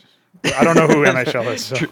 MHL is like this Polish opera. Um, Yeah. I think he played with with uh Sna- was it was it Anonymo? No, no, it wasn't Anonymo. I don't know what what Polish team he was on. Let me check right now. But I yeah, I don't really know where that came from. Oh, AGO from AGO. Yeah, he's Okay. got he's got a 1.22 in the past two months. Uh, past in the past 12 months though against top 30 teams. He's got a 1.20 rating, but only 11 maps and never played against a top 10 team. So you know that's a that's a raw talent that's out there. Um, he Yeah, le- even Lions. less proven than also? oSee. Okay. I guess they could pivot to him if oSee doesn't say yes, because obviously extra salts sort of on the come up. Like they've they've been recently qualified. We'll ta- apparently we'll talk about them later, but the um, ESL conference thing has been looking good for them. So yeah, I don't know. I- Yeah. Okay. Um, no, no. Do you have any final thoughts on how do you think that roster would do? The liquid one. Yeah. I mean, without Vinny, then potentially. I think if it's if Vinny. it's actually the one with Vinny, then I don't think they'll be able to do anything. okay. Uh, okay. It's If just it's- too many pill. It's just too many like support pillars without uh, enough like star power. Basically, you're Yeah. going from having too many stars to having not enough stars in that lineup. you can if you can only that. have two of shox, Vinny, Naf and and Nitro. Vinny. Or No, sorry, Shock- yeah, yeah, yeah, and Nitro. yeah. Sorry, yeah. Yeah. You you can't have you can't have three of But like those. whether if they get an offer, whether or not like the the fifth is Vinny or shox, I think either one could be good for different reasons. Like Vinny, I think is less of a risk. Vinny, I think just slots in pretty easily and it's just you know does his thing. He's a role player. He does whatever. Whereas like shox is like I think has like a higher ceiling, more potential, but also could be a bit worse depending on kind of like how shox takes to it. Because Mhm. there was like an interview or something, right, where he seemed to really take to that kind of play like role player role. He said that like he thought it was like the best use of his skills at this stage of his career. So if he comes in and he's like committed to just like, yeah, I'll play wherever, like I'll just use my skills to help you guys and like lift everyone else up, then that could be like super, super good. Because shox would be insane in that role if he really commits to it. Yeah, if I if it was up to me, I would take shox over Vinny just because based on experience, it's something that Liquid is going to lose a lot of when Stewie 2K leaves and also when Fallen leaves. So, if assuming those two players are out, which I think is safe to say at this point, you have to get somebody. Well, you don't have to, but it would make sense to get somebody else who's like a veteran status in. And Yeah. Nitro also qualifies, but hasn't played CS most recently. So I think shox, assuming he can gel in with an English speaking lineup. The other question mark for that move to me is like the emotional side because NA teams are notoriously a little bit easy to tilt, mm-hmm. and French teams are notoriously easy to maybe not tilt, but at least get mm-hmm. a, a rise out of. That doesn't seem like you're you're getting like the stable veteran necessarily, but Shox' performance hasn't been so terrible that I would say this is like not going to work at all. It still feels a bit underwhelming, but maybe they were also thinking in the context of like fans and you know getting a star signing happening and stuff like that, which I can understand, but I don't know how well that sets up your CS team to deliver top tier results. I think whatever happens with Liquid, we'll probably not see them go out of the gates banging heads the way that you know some of the past rosters have done. Yeah, they would need some really like out of the blue signings uh, if they want to do that. But yeah, as it stands right now, I'm not I'm not super high on any of the prospects. People in the chat were saying like junior. I just haven't heard that being a, a rumor. Over I oSee, think- I don't think so. yeah, I, I would take oSee. Uh, yeah, I think by now I would take oSee. I think now I think I a year ago I was higher on junior. Uh, maybe a year maybe a year and a half ago I was higher on junior, but now I'm I'm definitely firmly uh, more so inclined to believe that oSee is going to deliver on the the highest level. So I mean, I, yeah, exactly. I, I think I'm still a fan of Junior being on a top, like a top level team that's competing. I just think that if it came down to the choice to Liquid specifically between oSee and Junior, it would be oSee like 100% of the time. I guess that is a natural fit as well because if oSee leaves Extra Salt to go to Liquid, then Junior probably replaces him as opposed to sticking with B and B, right? Like that seems like a natural sort of shuffle, just because Extra Yeah. Salt's a salaried team. So I've heard some Um, interesting rumors about that B&B roster and where they're headed, but I'm not gonna. We'll, Just we'll talk about that when when Just those teasing? when things happen with that roster. I'll uh, I'll say that I knew, but I'm not Wow, gonna say anything nice, about nice uh, announcement of an announcement. it. there. Announcement of an announcement. announcement of them making an announcement And- for which I will say I heard about this, but I can't. I really can't speak on it. Exactly. It's just yeah. you can't even like so. cough think- and accidentally leak something that But way. j- just on like one final note, I think the the way I see it though, even if so, let's say the lineup is like Naf, nitr0, Elige, uh, shox, and oSee, right?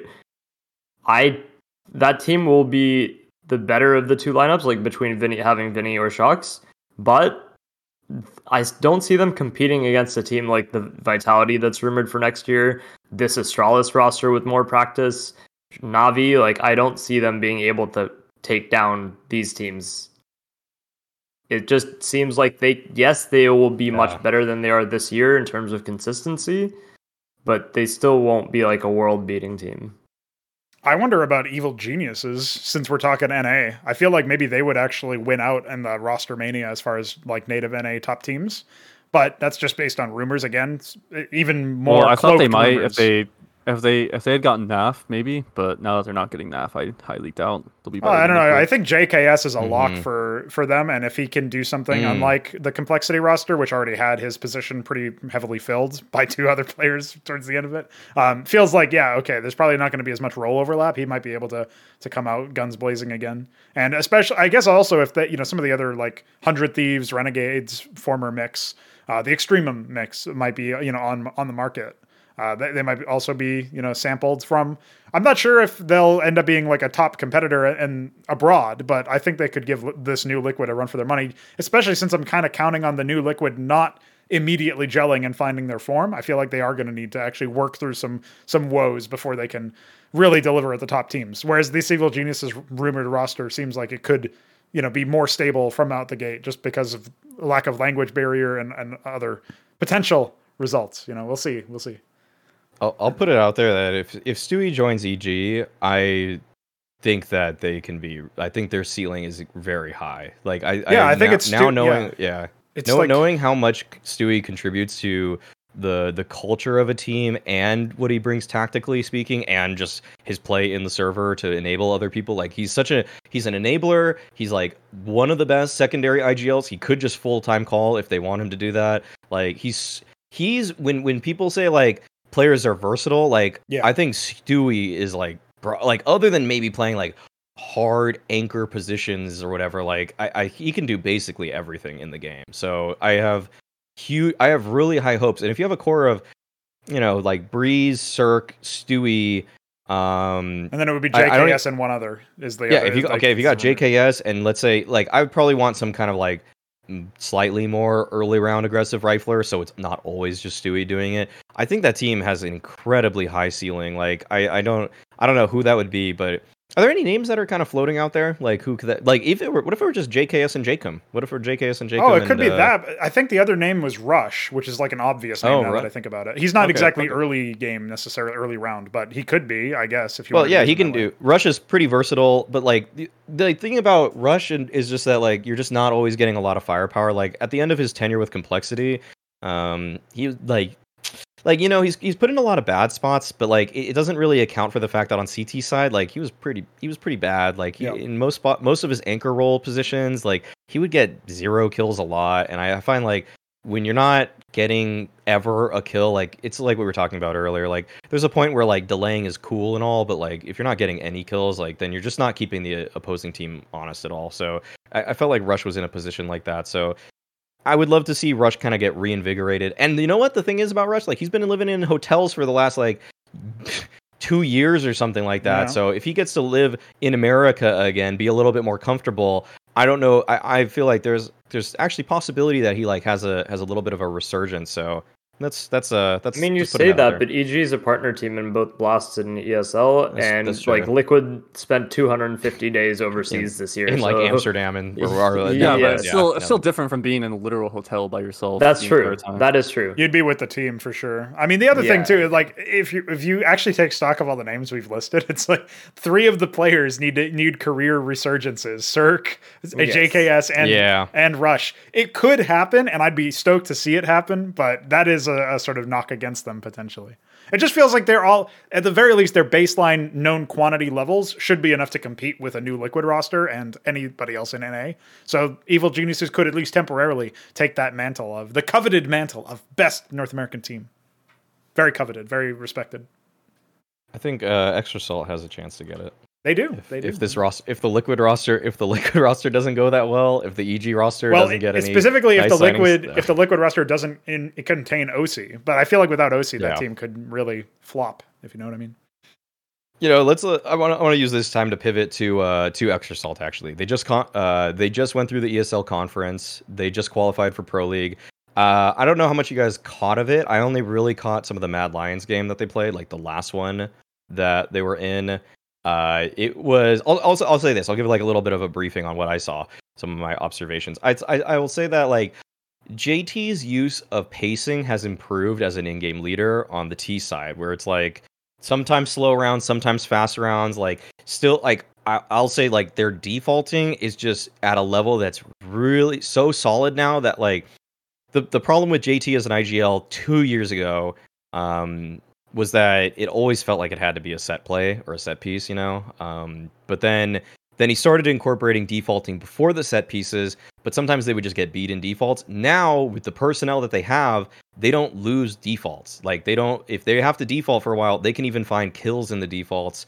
And that's something that like has taken extra salt, I think, to the next level. On top of the fact that their CT sides are just really good. Like they're really good at putting together like 3v4s and 4v3s and stuff like that. Like I think everybody on this team, especially like especially Floppy's bounce back. And I know we say his name all the time, but dude, like oh my, the amount of multi frags he got in the, that Mad Lion series was just like is so like dude he just handled them at ancient like dude just came from valorant Floppy, is playing uh, ancient and he's literally just destroying people at lane you know at the Floppy banana like, area might literally be better than he ever has been in CS right now. Yeah. honestly would say that. So fun fact, I've actually been working with them for like this European run. Like, oh a little bit before that, yeah just like helping out, doing like prep and stuff for them. Um, uh-huh.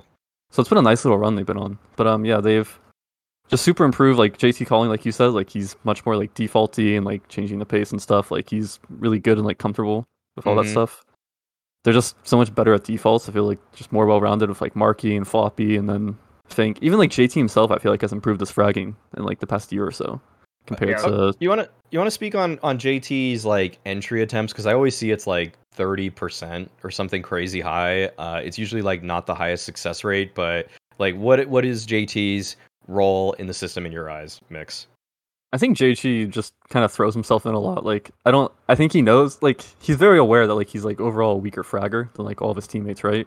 And Mhm. it's like he doesn't he's not like insulted by that or anything. Like we we frequently like tell Johnny to like shoot his gun or something. Like but um I don't know, I think he's just fine with like sacrificing himself a lot for like these executes or like if they're taking map control somewhere, he'll he'll usually like set up for Fang a lot of the time for like Fang to be the main aggressor, but like sometimes if they're just together, he'll just go first for him. Like he Mhm. just he just sacrifices himself a lot. I think he just views like it's just good for an IGL to like view your player like you playing is more of like something to use in your system, right? Than like it's hard to explain. Rather than like actually like just playing yourself, like you're using yourself as like a chess piece for like what you're trying to accomplish overall, right? If that makes sense.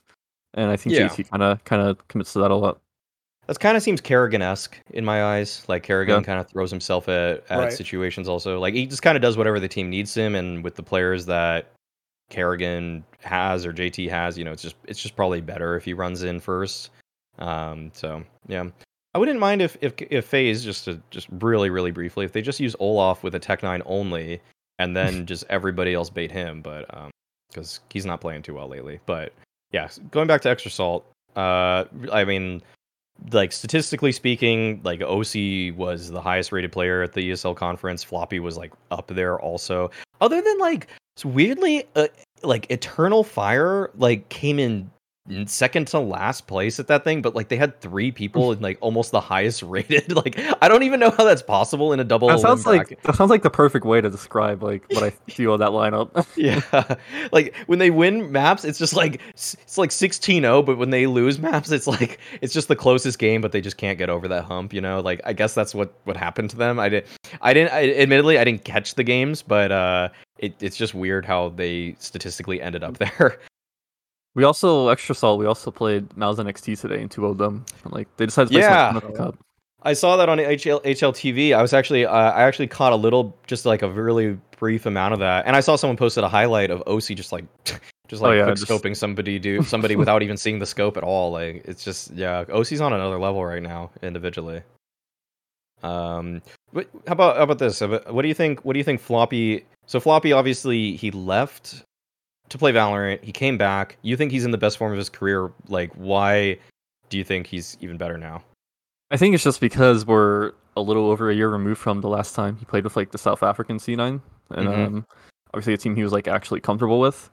So since then, it's been the Colossus, which he was never comfortable in because he was Yeah. living in Serbia by himself. So just you got like a a average version of Floppy, and then he went to Valorant for a bit. And so I think just going through like these those like two experiences, those two experiences kind of helps you as you like come back. You feel fresh, you feel motivated. He's learned a lot since then. He's still his aim is like still perfectly on point. Like he still has all the confidence and like wide swinging. Mhm. So I feel like he's pretty much just still has like everything that made him really good before, especially on like the previous South African C9, and it's just added like more experience and Yeah. more like more like um mental like maturity and stuff to it. Mm-hmm. Yeah, he also took like a, a mental break as well after leaving Valorant. Like for yeah, he started playing he was feeling- Minecraft on stream. Yeah, Yeah, I saw it. What a character! kind of similar in that way. Like we kind of went to this like We're thing both where like similar. Minecraft. Yeah. no, no, I'm saying because like we obviously both went to the Colossus, and then he went to like a small phase in Valorant, and then like took a break. I went to like the Nordavind thing, and then like I opted to like take a break right after it, um, just because I was so fucking burnt out. Yeah. So just following similar trajectories, trajectories. Does that mean Okay. you'll also be announcing a joining of a salty team, or I mean, I could. you could announce As an analyst, There's- uh, There's a lot of things that can Or- happen. We'll Yeah. Yeah. All right. Okay. Thanks, Well, Waffles. hope. Okay. I mean, I hope The that works out for you. Future you. is a mystery. A lot of things can happen. It is. Let me hint at a move and then tell you about. That's, in there's, al- there's also An announcement of an things I could- announcement. There it is. There's also other things I could do. You think I'll be in CS, but I could do Oh. something completely different. Is there are there Minecraft analysts out there? Is that is that a? I'm sure there are. Yeah, it's Yeah, called Rainbow prob- Six. You know, they're just smashing walls down with Right. TNT and stuff. You know? yeah, I could I could never get in the Rainbow Six. As a, I don't know if you guys ever watched it, but Yeah, I, I have. It's It's very it seems pretty confusing to me. I've attempted to, yeah. yeah. Yeah, uh, yeah. There there might be there might be a future. I've for me I've attempted Rainbow to play Six, it as well, it. and I I do not have the patience for that game. Like yeah, after like 20 seconds, I'm trying to like knock down each door, and I'm I'm looking for fights. I'm like, let's go. yeah, yeah.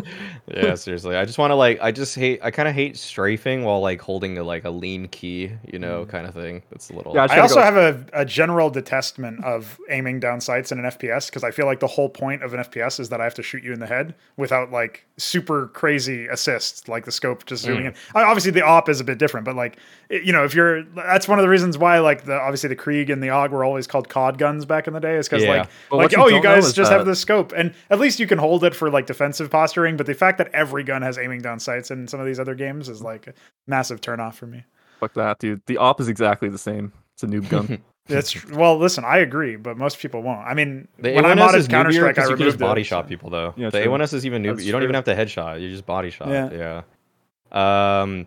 Okay. You know what? Let's uh. Let's just maybe go to the questions. If we have, I think there's a couple more roster things we could talk about, but let's just let's just get to some of these questions here. So I'm gonna put the chat actually just to make this easier on myself. Um. Anyone that's like a sub, just boom i made it in sub only mode for like we'll do this for just a couple minutes and it's nothing against any of the non-sub people but let's just make this easier on us so type a question if you have one we'll answer the patreon questions first but yeah if you're a sub you are free to a question I like Uh, I like how you put it in sub only mode as if the chat was being flooded before. It wasn't. It wasn't at all, but it's easy now. And we'd miss Well, so you can't just- you can't break the really wall like to- that. You can't break the fourth wall like that. No, come on. Like the people viewing this afterwards on YouTube are like, "Holy shit! There must have been thousands of chatters." Yeah no it's sub Yeah. only everybody's just spamming my emote okay that's to cool the all right to the thousands watching on Twitch and the millions watching on YouTube. Yeah, yeah. yeah. this is Guys, actually being your broadcast live in the air.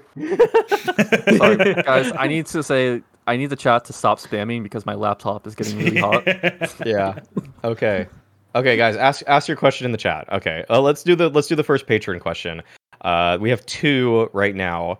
The the first question is a team we haven't talked about and haven't frankly seen too much of lately, Mhm. and this one comes from Spruce Moose. He asks, "What roster changes would you guys do to improve OG?" I don't even know. Yeah, let me look at the roster. I really would send look at- Aleksib to G two. I think that would improve OG. and no, that's Jeez. obvious. That's obviously just a rumored move. Uh, yeah. I- the big tough part is that this question is asked, and then like the uh, G two rumors start circulating, and how there's the m0NESY Right. deal potentially coming through, depending on if Navi can agree to some particulars with G two. There's the Aleksib deal that might be happening, which would be, I think, a pretty solid It's- like a solid move for G two specifically. But like, what does OG do in that situation? You know? It's so weird because even like not considering like say like the Aleksib doesn't get like poached or whatever, um whoever else like you still don't even know like what you do with the lineup exactly because I don't Yeah, like I don't think there's anyone on this team who I can immediately think that should be cut. And it's just right. yeah, I don't Yeah. know. I don't even know what to what to possibly say to this lineup. because they're just they're like a good team they just haven't Yes. broken through but they're not like bad you know like so they all they kind of just fly under the radar a lot so it seems like overall it's not really like one person just carrying all the time and then like everyone else just not pulling their weight like they all seem to be like almost around like a similar level Hmm. which is also kind of a bad thing because I feel like Valde should have like higher than a 1.03 rating. Yeah. I think I what think- sucks for yeah. OG is that they aren't an EPL or a Blast partner, so they are not frequently invited. Like they, you don't see them frequently at either of those events. They're not an And- EPL partner. No, Oh, I thought they were. Uh, they're No, they're a blast that's- partner. They're a blast partner. Are, OG? Yeah, OG or blast partner. They're, they're, they're for sure a blast partner. Yeah, Yeah, they were they're- at the original blast. I remember in 2020, like when they started doing that. Oh, okay, maybe yeah. Okay, maybe they're a Blast partner. My bad. But they aren't an ESL partner, and so they aren't Right. getting the automatic invites to those events. They are Mhm. getting the Blast invites, I guess. So they have like half the circuit as a chance to prove themselves. But obviously, like ESL have Well, I guess more like a third of the. It's like a quarter, tiny Yeah. fraction. Yeah. Well, Yeah, so so we don't get to see as much of them at these events as we possibly could, which sort of sucks for them because again, like none of us can come up with a possible person to like really change, I think. That would make sense because this It's- team is they're not bad. We just don't see them enough, so we can't really get an impression of them. So so it, it felt it did feel like when when Nico first joined the roster, I saw some higher highs for him as an individual, and then I think when they when that kind of like Hunden drama stuff ha- started happening, it, it seemed kind of correlated with his performance that he started. He start. Uh, I'll just I'll just put it out there Yeah. for his first four events with OG, he had uh, above a 1.0 rating for three out of four of them. And then there was this string of him in six events where he had under a 1.0. Five, five of six he had under a 1.0, and I feel like it coincided with the kind of the the timing of the Hunden behind the scenes like ESIC investigation and and drama. So I I think there's a possibility that like his performance was impacted by that. I mean, how kind of how could it not be The whole a little team. bit when that's whole team. when that's hanging over your head? Yeah. Yeah. Then they they've kind of spoken about that. So it's if I'm judging based off of in like actually performance and ta and stripping away context, I'd probably take Nico out. I'd probably put in a different type of rifler. Um, I just I just I don't know who I don't know who I would put in right now, but I'm trying to th- even think of like who's on the market. Like, uh, okay, you uh, give me shox, you know, give me shox or something Yeah. like that. Like just just somebody out there. Uh, that that would be kind of cool to see because I also think that it wouldn't it wouldn't be bad if someone were to question Aleksib's IGLing style because kind of like kind of like some some Yeah, like, individual players. I was gonna say, like- tendencies after a while. I'm trying to think like if I have to take like two people out of this lineup, I am almost tempted like if I needed to like actually do something that might improve the team, Yeah, like I might literally just opt to go in a different direction than Aleksib and ruggah, you know, the same Mhm. IGL coach duo they've had the past like year and a half. Yeah. It's like I I I don't think like just replacing Nico with shox would like do much. It's like might make them a little bit better, but I feel like they I think it's just a little less mistakes. Some yeah, less mistakes. they'll just be like in the same spot for the most part. So I don't know. I really don't know what outside you can do, what you can do outside of like changing out Aleksib and just trying something else like that. Yeah, Uh, if he goes to G two, maybe it could be a blessing for OG. Like get something different in. Yeah, there is But that they- point. The the thing is like either you change the leadership so that this team can get a brand new direction or you don't change anything and you keep it. The to the point about like the whole Hunden drama uh, sort of hanging over this team. I mean there were serious implications in the interview that Richard Lewis did with one of the like main guys at OG. Um, there were serious implications that they thought maybe Nico would be banned by ESIC and they would need to replace him with somebody else. And that is 100 if the organization are concerned about that, they probably have to inform the team about that. Even if they don't inform the team about that, the team are going to be reading all of the stuff on HLTV. They're going to be looking at all the news and all the takes. That's 100% going to like work against them and in an effort to maintain some sort of stability.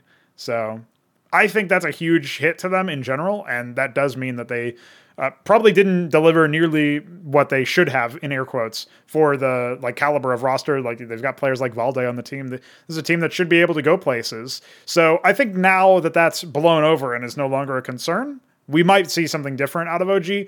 The only reason why I would even say maybe change out Aleksib is because the rumors are that he's going to be going to G2 anyway, or at least that they're in talks. So if that's even on the table, then maybe Aleksib isn't as invested in this project. It is G2, second place at the major. It makes sense for him to move there if he wants another shot at like, you know, 100% guaranteed tier one competition. Whereas obviously OG hasn't been able to do that because of the partner league stuff that we talked about earlier. So there's a lot of sense made in either angle you take, but I can't really argue for removing anybody else, right? Because there's nobody Uh, to you replace know them. What? You know what roster change I do to improve OG? Okay. Fuck Oh, I know- the players. Actually, I know what I would do now. just get yeah, rid of go. ruggah and bring in Xtaz Huh, okay. Hmm. if you can That's English a- enough. I actually think that'd be kind of cool to see him try to challenge Aleksib on some of his calls. I, I would actually, I actually thought of this just now. I would actually want um, Aleksib out and just give me MSL at this point. Actually, I I think that I, I'm actually one of the people that's like probably lowest on MSL, but I think that some of the like the way Aleksib calls on T side now is just like very figured out. Um, I usually try to do this when I'm like casting or on a desk. I'll try to highlight it. Like OG have a very specific style that's almost like the opposite of Navi on T side, where it's like whereas Navi will try to do two things at once a lot of the time on their T sides. Like OG are like the most like we're going to be an amorphous blob that just kind of moves around the map together and it kind of allows teams to flank them very often and it allows like people like they don't even use lurkers most of the time so like teams never have to like they can early rotate if they know an og hit is happening they just they just immediately rotate to the what's happening on the map. Uh, I think I think Aleksib is kind of getting figured out because he kind of has always really been part of that like let's just move as a group and try to trade off of each other's style. And I think it's to a point where teams now can kind of cheat a little bit against them. And cheat cheat not like not like Hunden, but I mean cheat like they'll like move across the map earlier than they would against other teams that keep them honest with a lurker. Yeah. So let's uh so th- so yeah, I, I would just want to see a different style for them completely, change up their T sides. You know, uh, it's not like Aleksib is he's probably he's probably a little bit better individually than MA, MSL, but if you get a you know seven percent increase win rate on T side, I think that makes up for for everything. So that's that's I probably. mean, there's my- a world where yeah. like I think Lexi B could like go to G two and like improve them, and also MSL can go to OG and improve them as well. It's like I'm almost at a point where I feel like Aleksib just needs to go like either like get a different coach or just go somewhere else and you know yeah, change it up a I wouldn't I wouldn't mind a mix an IGL uh, mix and mash kind of thing. Um, but I think I think we did that question justice. Let's do the the next Patreon question. This is from Bill, a longtime sub.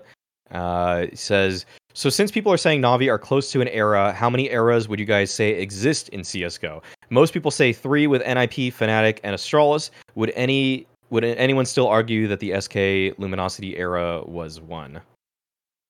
Well, the only reason why they even have a claim is because they won two majors, right? So Yeah, they, They didn't, didn't really do much. too hot outside of majors. And if you really, really value majors, yeah. like top top tier, then I can see why people would argue. Or if you just happen to have a Brazilian flag on HLTV, then maybe maybe then you also argue for it. But for the most part, like I don't see much of an argument for them. In the same way that like you stack up the accomplishments of everybody else, it doesn't feel like it. People will naysay about NIP just because they were at the beginning of the game before the competition really kicked off, right? But still, you can only I'll, beat the, yeah, I'll, the I'll still always argue that's an era. That's an Yeah, era. yeah. That's Yeah. an era. That is just no because it- it has to be just because- doesn't mean it's yeah. not like Yeah, it, it has to be. Like that's the only naysayer argument I've ever heard against NIP. And even then, it's not like this isn't an era. It's more like this era doesn't matter as much as the other eras. But like they like still I don't admit that it's an era, right? yeah I I still like even if it's like early in the game going 87 and 0 is still very v- fucking difficult like on in maps. Yeah, Yeah. on maps. Like that's still Yeah. insane, even if it's early in the game. Like it's not like they were literally playing against like DMGs. Like they're still playing Yeah. against other good players, like Uh, plenty of like pros and stuff. So when I look back at a lot of those games and the interviews around them, it, it seemed like the one thing that did give NIP a big boost uh, against a lot of those teams was that early on in the game they were they were the first adopters, so they had something like uh like whereas a lot of people that they were playing against had like only 900 hours in the game. Like the NIP players like had 1700 hours in the game and uh I think the least was probably on like uh maybe Fifflaren and Xizt and they were like still at like 1200 hours in the game. Whereas so they were they had like if you want to just think percentage wise like a 30 30 to even a 100% boost in like experience playing in counter-strike global offensive versus everybody uh but so like that kind of that obviously gives you a leg up but that's just like saying well s1mple has like s1mple has the most hours probably of anybody but it's like we we praise him for that. We're not going to say that's that invalidates his uh his accomplishments. Uh the Fnatic one um what do you guys what do you guys it was like the Fnatic era was i think people will like definitely agree with that. I i don't know if like like how i don't know how like they won a lot in like the post nip era like 13 14 probably early 15 but it wasn't like i guess they won a few in a row at I think times they like definitely had an era for how Yeah. many tournaments they won in a row. Yeah. yeah okay yeah they won they won like a lot and they won how many majors they won two they won okay they won back to back majors also Yes. They Yeah. they were in the finals. No, they were in the finals. Cologne. That was like the first event with like that lineup, 2014, and then obviously the whole LDLC shit. Yeah And then like 2015, they really like hit their stride and everything kind of came into play for them Yeah. up was just until like the- the until like the third of- major of the year.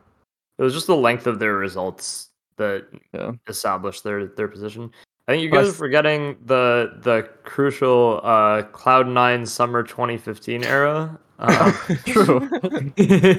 yeah shortest shortest era in history right yeah not the only era without winning though. an event. Yeah.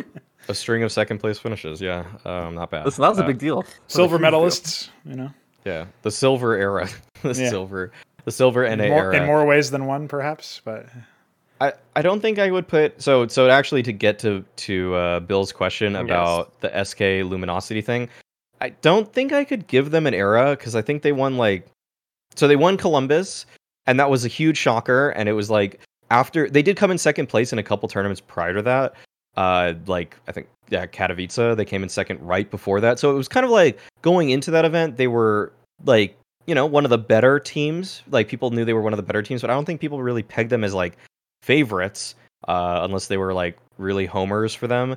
And uh, and then between that major and between Columbus and Cologne they actually did win two more events. They won uh well not not really. They they like won Pro League NA and then they won Pro League they won the Pro League season 3 finals which are pretty pretty legit uh, like placings overall and they came in second place at ECS season 1 and they came in uh second place at CEVO Pro League season 9 so How many events did they win besides the major? Just one? two well I don't know if you count the NA the NA event is online only, so only really. like, So yeah, only like the one. Land. yeah. so pretty much just one Looking I at guess. Fnatic, they won. So between like the A two lot. majors, they won. Yeah, they they won won a four events. Yeah. They won a lot of events then. So, uh, well, if you look at like A tier events, I guess they also won a DreamHack Open. No, that doesn't really count. I don't know. I just kind of look at like 2016 was like SK's year. I don't think you, anyone would argue that. But- It was their year, but I don't think it was an era. Yeah, the, the real I fuzzy like- question is like what constitutes an era versus just being the team to beat for you know an entire calendar year, right? And I think that's a big part of it too. Is like, did you have like a proper challenger? Um, you know, so I- I, I don't. I'm not too hot on either answer to the SK luminosity question. It d- just feels to me that they they fizzled out too early without getting another number one win. And I know that they did place highly in some tournaments after they had started to drop off, but that drop off is not commensurate with having an era the way that the other eras that we've commonly accepted are. Like yes, Yeah, Astralis yeah. went back and forth, but by the time they had gone down, we most people had just said that's sort of the end of their era. And then they came back for a brief period of time, which maybe wasn't so brief in retrospect, but they came back for a brief period of time. People were like, "Oh, they're still a top team," but at that point, I think that you could argue their era had already faded. You can't even really say that with the SK guys because they didn't go back to like world beater number one form, uh, really ever after their era, quote unquote, in air quotes, ended. Right? I'm gonna I'm gonna be honest. I think if there's one thing I'm like really sick of talking about in CS, it's errors. uh, I think my least favorite conversation is like, what is an era? You know, and then having to hear that. It from- is also getting like a little bit too repetitive in terms of like the way Navi are playing right now and everybody talking about it. It Yeah, it's it's like- a bit too much. yeah. So yeah, I can understand that. Okay. I don't think I'll just just answer the the question flat out. I don't think there's any other eras. Uh, Nav and to be keen on the Navi angle of it, Navi would be in their era if their results earlier in the year weren't online. So they, Well, I mean, they- I, I think like even s1mple said at the end of uh Blast that they need at least one more tournament win for it to even be considered close to yeah, era. yeah, back to back to back events would be a real uh that'd be a real No, no, no. He he specifically said that winning three events in a row is not actually an Oh, era, really? and it's like it's, he said What like oh yeah. so many teams have won three events in a row. He'd rather like well, they won Cologne. Oh, so he's not counting Pro League won because it was Cologne. online. yeah. He said especially Oh, LAN events. Okay, exactly. Yeah, yeah, yeah, yeah, sure, sure. Well, he, he's not going to be at another arena for a while though, so I wonder how that'll factor into you know the Navi angle storyline. Well, I think the I think the World Finals, even if it's in a studio, if they win that, it's still like on that tier of of competition that you're facing. So, um, that that would probably I think that would count in my yeah that would count in my eyes. If it's a studio event, then yeah, yeah, for sure. Yeah, because because like what Katowice was not. It had to be a studio event for part of it, and that still was like a huge victory in that that sense. That was when they Um, were supposed to kick off the Navi era, if you remember from all the exit interviews. They were like, "Yes, Yeah. now we can have a real shot at establishing an era if we win more tournaments." And then online, and then Yeah. the world ended. Okay, Twi- Twitch question here from No Paul who subbed up. Is there a non-Brazilian team coldzera could improve? Wow. Hmm. Non-Brazilian team. To be honest, I'm not very high on coldzera in terms of stocks Yeah. after the last two years. Like I don't know what exactly he could uh the problem with Cold is that he has like very set positions and a very set style he wants to play, which makes it hard to just plug him into a random team. Like It would have to be Yeah. after very a, like yeah. It would have to be I after feel a like rebuild. part of a It just- rebuild essentially on yeah. a Listen, I'm an armchair psychologist, but it kind of just seems like he thinks very highly of himself and like the teams he should be playing for and what he should be doing on the teams. And Uh, like, Brazil, I am not saying these words. Um, You can say S Attack told you these things, Mix. do not come to my. Twitter. I don't give a fuck. Listen, Cole thinks highly of himself. I don't know what team he even fits into at the moment. Um, it just seems like he kind of comes in and is a bit of a, a team wrecker. Um, like I don't know. well, like, he, he has what teams? What 16 teams? Have, what teams I've even like have even meshed with him over the past like three years? Like Yeah. F- It just- FaZe it had just- trouble with him too. Yeah. like it just seems like I don't know. It seems like his his ego is a bit too big for where he's at in the scene at the moment, in terms of what he needs. The teams he could join. I think it just affects his mentality too, coming into Like, the team. I don't think he approaches it the best way. Maybe he could join like an NIP or something, and No secondary way. call for them like- Mm, if they were to Uh, speak English.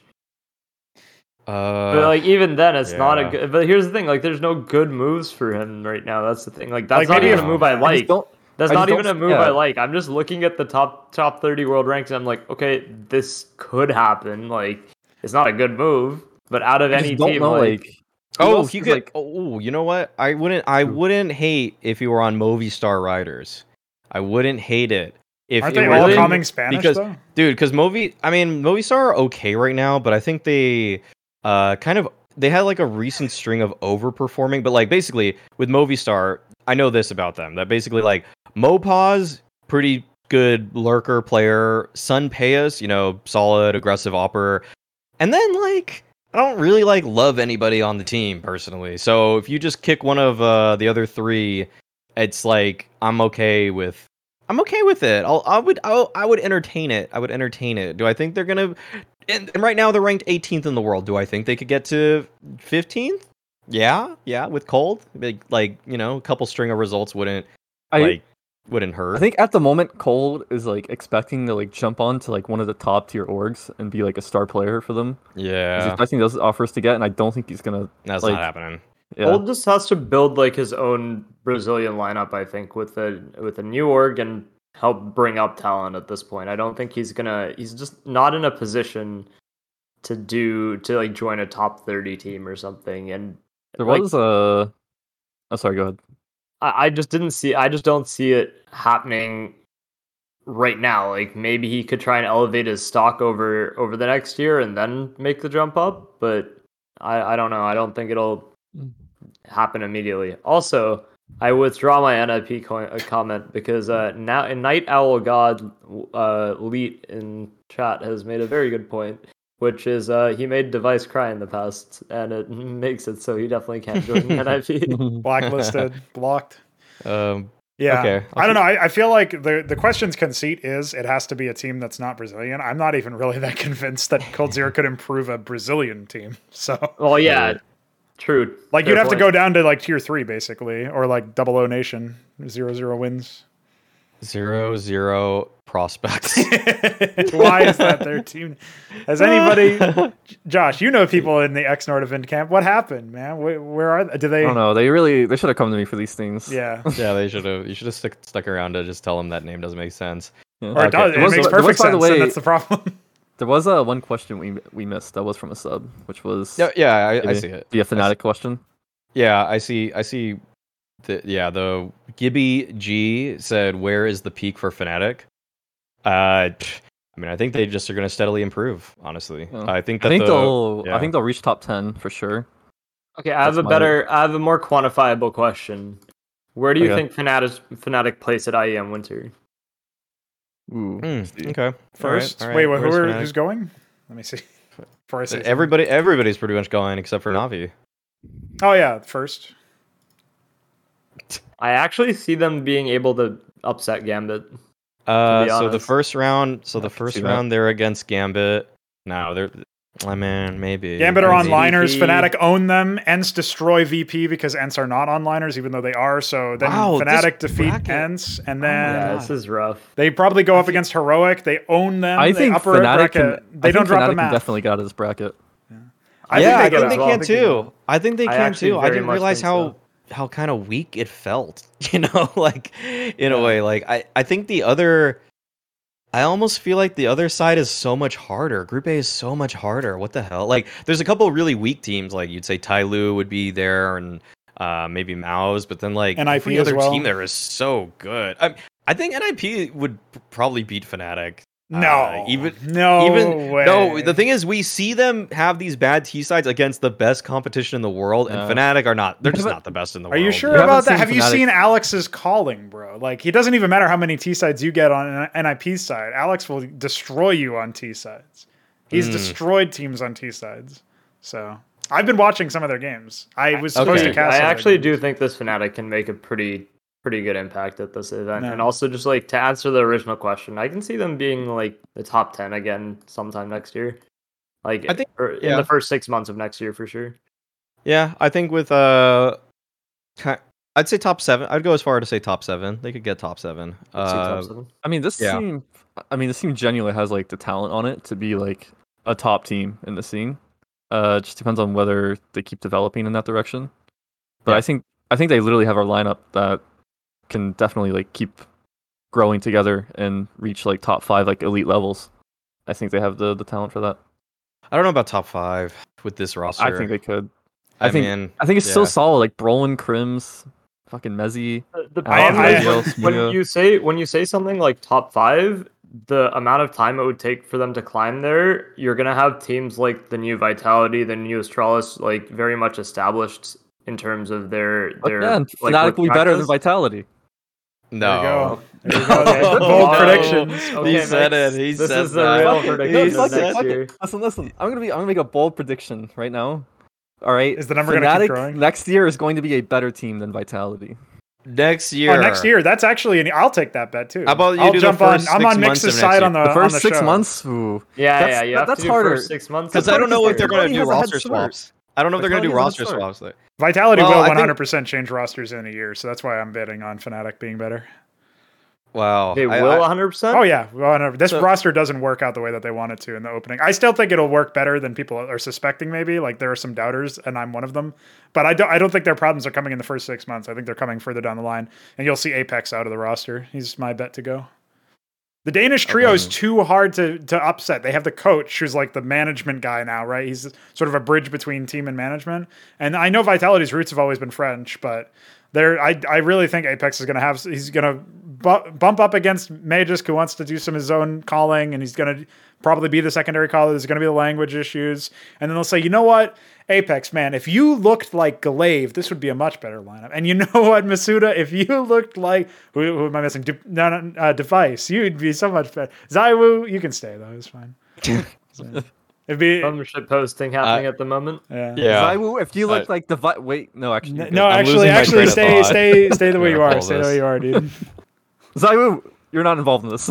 Everyone else. I- Imagine All right, the let's- old Astralis lineup that was obviously like the era defining one, and instead of of device you have ZywOo, like that. Let- even- possible, possible. Let's let's go let's go let's go to Yumi's question. Do you think that the major metric, so basically like defining eras based off of how many majors you win, is broken? Given we've moved from three majors per year early on to one per year, if even that. Um, like, kind. I I feel like both like kind of kind like for the nuanced answer, kind of broken because you would say like X player has won so many majors, but then like so like early on early on yeah it was a little weird it was a little weird with the majors because you you would basically like see just so many going on and it's almost like who could win in the first like couple years it kind of felt like oh if this team is just like feeling it this this tournament they could win it you know but i still think that the importance of those events was so grand that it kind of to me showed which teams were the best and could also handle their nerve on land And when people kind of talk about like the difference between land on online, you know, it's it's nerves. The major is always going was always going to instill that sense of like just paramount importance to everybody that they would be sh- be shook a little bit more to their core. So much so that if if you're not holding your own in those moments if you're if you're like cadiaN and you choke in elimination games like then you're it's like you're you're never going to have a major even if the there's more of them. So I think they're really important for designating like nowadays. Like if it's two a year I think they're incredibly important but it, it has shifted a little bit if there's one every two years, then they become even more important. So. Oh, that's crazy. That would just be almost. That would be just like too long. That's just like what the hell is That'd be going too on long, there? yeah. Yeah, It might be. We don't. We would never know, but you know, might be too long. yeah. But like, but so I'll, I'll like kind of contrast it with something where it's like, um, like e- still keeping it within esports. Like for TI, OG won back to back TIs, but in the time between TIs, they didn't really do shit. So like nobody would really say that's an era for them that they won the two TIs. Like even though they won back to back TIs and they're now like the most the most winningest players in esports history in terms of prize earnings by a, a large margin, you still wouldn't say like this was the OG era.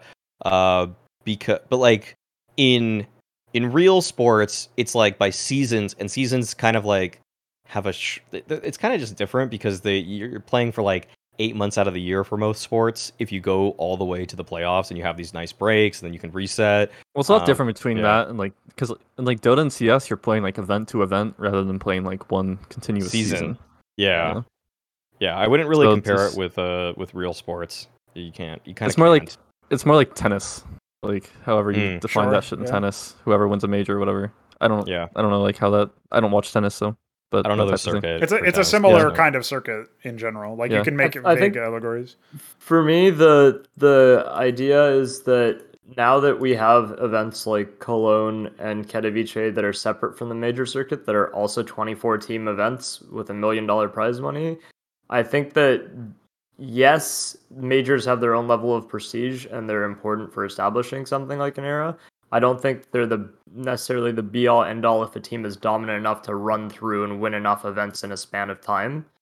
Like, yes, winning a major is like it, it, it's a large component of establishing an era, I would say. But if you have no majors to play in because there aren't any being put on, uh, then obviously you can really only win what's in front of you in that sense. Mhm. But even so, I think even if there's one major a year, you can still establish an era over that time. Like for example, Navi are en route to doing it now, and the fact that there are fewer than there used to be isn't necessarily like a knock on it because there are so many other events of high caliber competition that you can compete in now Yeah. that sort of mm-hmm. make up for that like lack of frequency.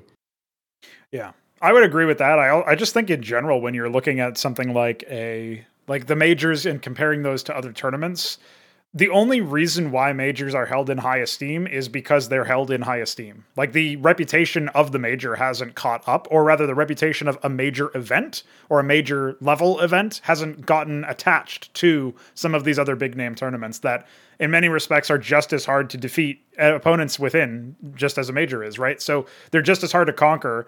Uh, they just happen to not have the same gravitas because they're not called a major, which feels kind of arbitrary, but that's just how it is because of the way that the scene developed. So I think the biggest issue is that the pressure isn't on the same way when you're not at a major. Uh, however, other everything else is identical for me. Like everything else is just as good. Sometimes the production's even better, like we saw with this Blast event, uh, which wasn't even a 24 team event anyway, but like you know, still a similar corollary you could make. So yeah, I just feel like there's uh, there's a lot that you could say about the major metric. I just ge- generally don't feel like, especially since you don't have as many opportunities to get into a major these days. Um, it feels a bit weird to rely on those so heavily. And even then, I mean, for the Navi case, we don't have to wonder because they won the major. So if they do go on to establish the era in the next couple events, nobody's going to hold that question mark over their head. But at the same time, if they hadn't, you know, if they had placed second and G2 somehow upset them, it would be kind of a, a, a shoddy sort of black mark. But it the ma- the favorite almost never wins the major, so like that's that was a, already a surprise as it as it stands. I think they still could have had it even if they hadn't done that. Yeah, I say to sum it up, like CS:GO majors to me just feel more like a really grand tournament as opposed to an indicator necessarily of uh, like pure pure like long term success because it's just like a it's just a tournament like any other like in some in a lot of respects whereas yeah like a Katowice or Cologne is also or even a Blast World Finals to to a degree is just like like wow that it kind of blows you away with how much it takes to to come out on top in those uh, just like a major. Uh, I'll move to the the last sub question we have, which is Blender of Death. Uh, my sub question is what is everyone's predictions if slash when MOUZ NXT will overtake MOUZ in HLTV rankings, and if that happens, what will they do with the two teams? I Um, fe- yeah, go for it. I was just gonna say as soon as ropz joins another team, Yeah. which will because it's gonna tank their HLTV points regardless. Yeah, I'll just I'll say like because I'm I like follow it a lot really closely because especially since I'm watching MOUZ at these Academy League games, uh, and I kind of like a lot of the players on the team.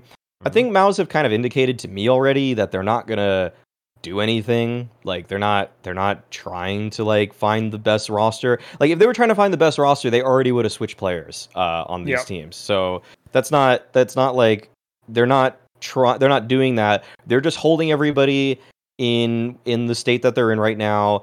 And if MOUZ NXT pass MOUZ, I don't think I almost feel like nothing's gonna happen at all. Like I don't I just think Yeah. nothing's gonna happen other than the fact that ropz and and maybe even Frozen are gonna be like more and more disgruntled over time because like they're the two in my eyes that just deserve better than what this roster is giving them right now. And whether MOUZ take from other teams to improve their own, which seems unlikely given the Orcs history, or they just leave and they join other rosters, I don't think that it's gonna be like like Mou- like a slow integration, uh, which you would ideally want from an academy team and a proper team where What do like, you uh put the best five together. what do you think about like because I haven't really followed MOUZ, I feel like as closely. Like Dexter especially, I feel like I don't know what the consensus is on like Dexter. I think it's kind of poor. Like his his IGLing and his play. it's kind of poor. It's kind of I have not been impressed watching it. Yes. Yeah. It's it's actually a little bit. I think it's a little more structured than Hampus is calling. but like, like that's not really that hard, is it? Uh, I, I- it's it's really default centric. Um, I think that in the beginning of it, uh, it was really bad, and then when they with, with what I saw at Flashpoint Three, the peak of it was just that everybody just takes the right proper initiative on their own. No one knows where the first kill's coming from, and everybody's just trying their best to like uh just just make something out of nothing and then mid round like it's it's really like it doesn't really feel like a plan is ever happening in these rounds it feels almost like a very swedish style of calling of just defaulting and playing with feeling Gotcha. so yeah that's uh that's my take on what's going to happen with MOUZ. I don't think i don't think anything's going to happen uh, except for they're going to slowly sell their players. And then I, I you know what? Maybe maybe this this is my my boldest prediction for that is that they just flat out drop the entire MOUZ regular roster and MOUZ NXT just becomes the new uh the new proper roster. Kind of kind of gambit youngsters s where they just promote promote them via, by way. The, the the only thing that would stop this from happening is that they have a spot in the WePlay academy league and that actually is like kind of a buy-in thing. Like they i think i think i don't know if it's not like flashpoint where it's like two million dollar buy-in or something like that but i know that the academy like the orgs that are in the academy league are kind of like part owners of it and they decide a lot of what's happening in it and i think like they're the ones paying my day rate for example. Like they're so they're they have a stake in it. And so i don't i almost feel like if MOUZ nxt get promoted to become the real roster then the the new MOUZ academy roster is going to be just some new five man lineup that they'll put together or uh or they or they just flat out just keep calling them MOUZ nxt while the MOUZ main roster is just dead. I don't know. Yeah, I guess it would be really weird if the MOUZ main roster didn't end up going anywhere and then NXT lineup replaces them at events, but also still plays the Academy League. like, and Sunday's match is against uh, Navi Jr., but Monday's match is against Astrala. it's like, what the fuck? Where are you guys? What is going on here? Yeah, there, needs to be a rule that you have to have a main roster to have an academy roster. but like, yeah, I don't know what's gonna. I don't know what's gonna happen actually because I think MOUZ NXT. I think MOUZ NXT will just pass MOUZ uh, within a. Because look at look at the result. Look at So let's actually let's just pivot to to IEM Winter and some of our predictions. I I have one way I want to structure this discussion, but to keep it on MOUZ for to finish out the to finish this out, like they're gonna start by playing Vitality, and then they're gonna play another loser, and one of those losers is gonna be OG or Liquid, NIP or Astralis, or G2 or Tyloo. If they get Tyloo, they could lose that. they Yes, lose that, They and then every other team's just better. That, yeah. Well, Every the other thing, team's peop better. nobody's been watching Tyloo at all. Nobody's been following it. I think it is kind of funny that there's a rematch of the famous uh, Starry one v five versus G two. Oh yeah, up. the bl- Yeah, The Blast the blast yeah. one, yeah, where they Blast they one, almost yeah. got 2 0'd, by the way, if you ever uh, go back Yeah. and watch that one. Um, Mhm. So that was a good bit. But uh, yeah, there's a rematch of that coming up. That'll be an interesting matchup. Gives a little bit of spice to something that otherwise you wouldn't care about at all. The the Tyloo guys and also the Lynn Vision guys, for that matter, have been. Uh, you know they've been, they've both been doing stuff. They've both been actually grinding away at like the tier two, maybe even tier three if you're not feeling too generous, uh, European circuit. So you're Ooh. actually seeing a ton of Chinese sort of action happening there because of this extended stay, and I think that's really interesting. Just because you're gonna we're gonna be able to take a look at how they've shaped up. So yeah, I don't think they'll I don't think Tyloo will defeat uh, G two, but I do think Tyloo will uh, probably defeat MOUZ if they uh, if they Oh, match up. wow. Yeah, Tyloo Tyloo just uh, lost to Skade, who are ranked 31st in the world, and but both of the games were in overtime. Yeah. Wow, that's pretty impressive. And That's I think these really opening impressive. matches, by the way, are best of one if I remember reading Yes, correctly. that's correct. So Oh, I mean, even then, you could get a G two. Oh. You could get a G two upset. I, I don't think Oh, it's very shit, likely. MOUZ but- can win that. MOUZ might beat. Vit- No, they're not going to beat Vitality. I think MOUZ just goes out last place in this. They could. honest. Because so, Yeah. yeah. if MOUZ loses, they have to play Nipper Astralis, so Yeah. Oh, that's how it goes? okay. Yes. Just, they're just sorry, sorry, they're just done. They're yeah, just yeah, that's the bracket. They play. The they bracket play doesn't NIP flip Astralis. until the second round of the Okay, okay. So they Um, better win.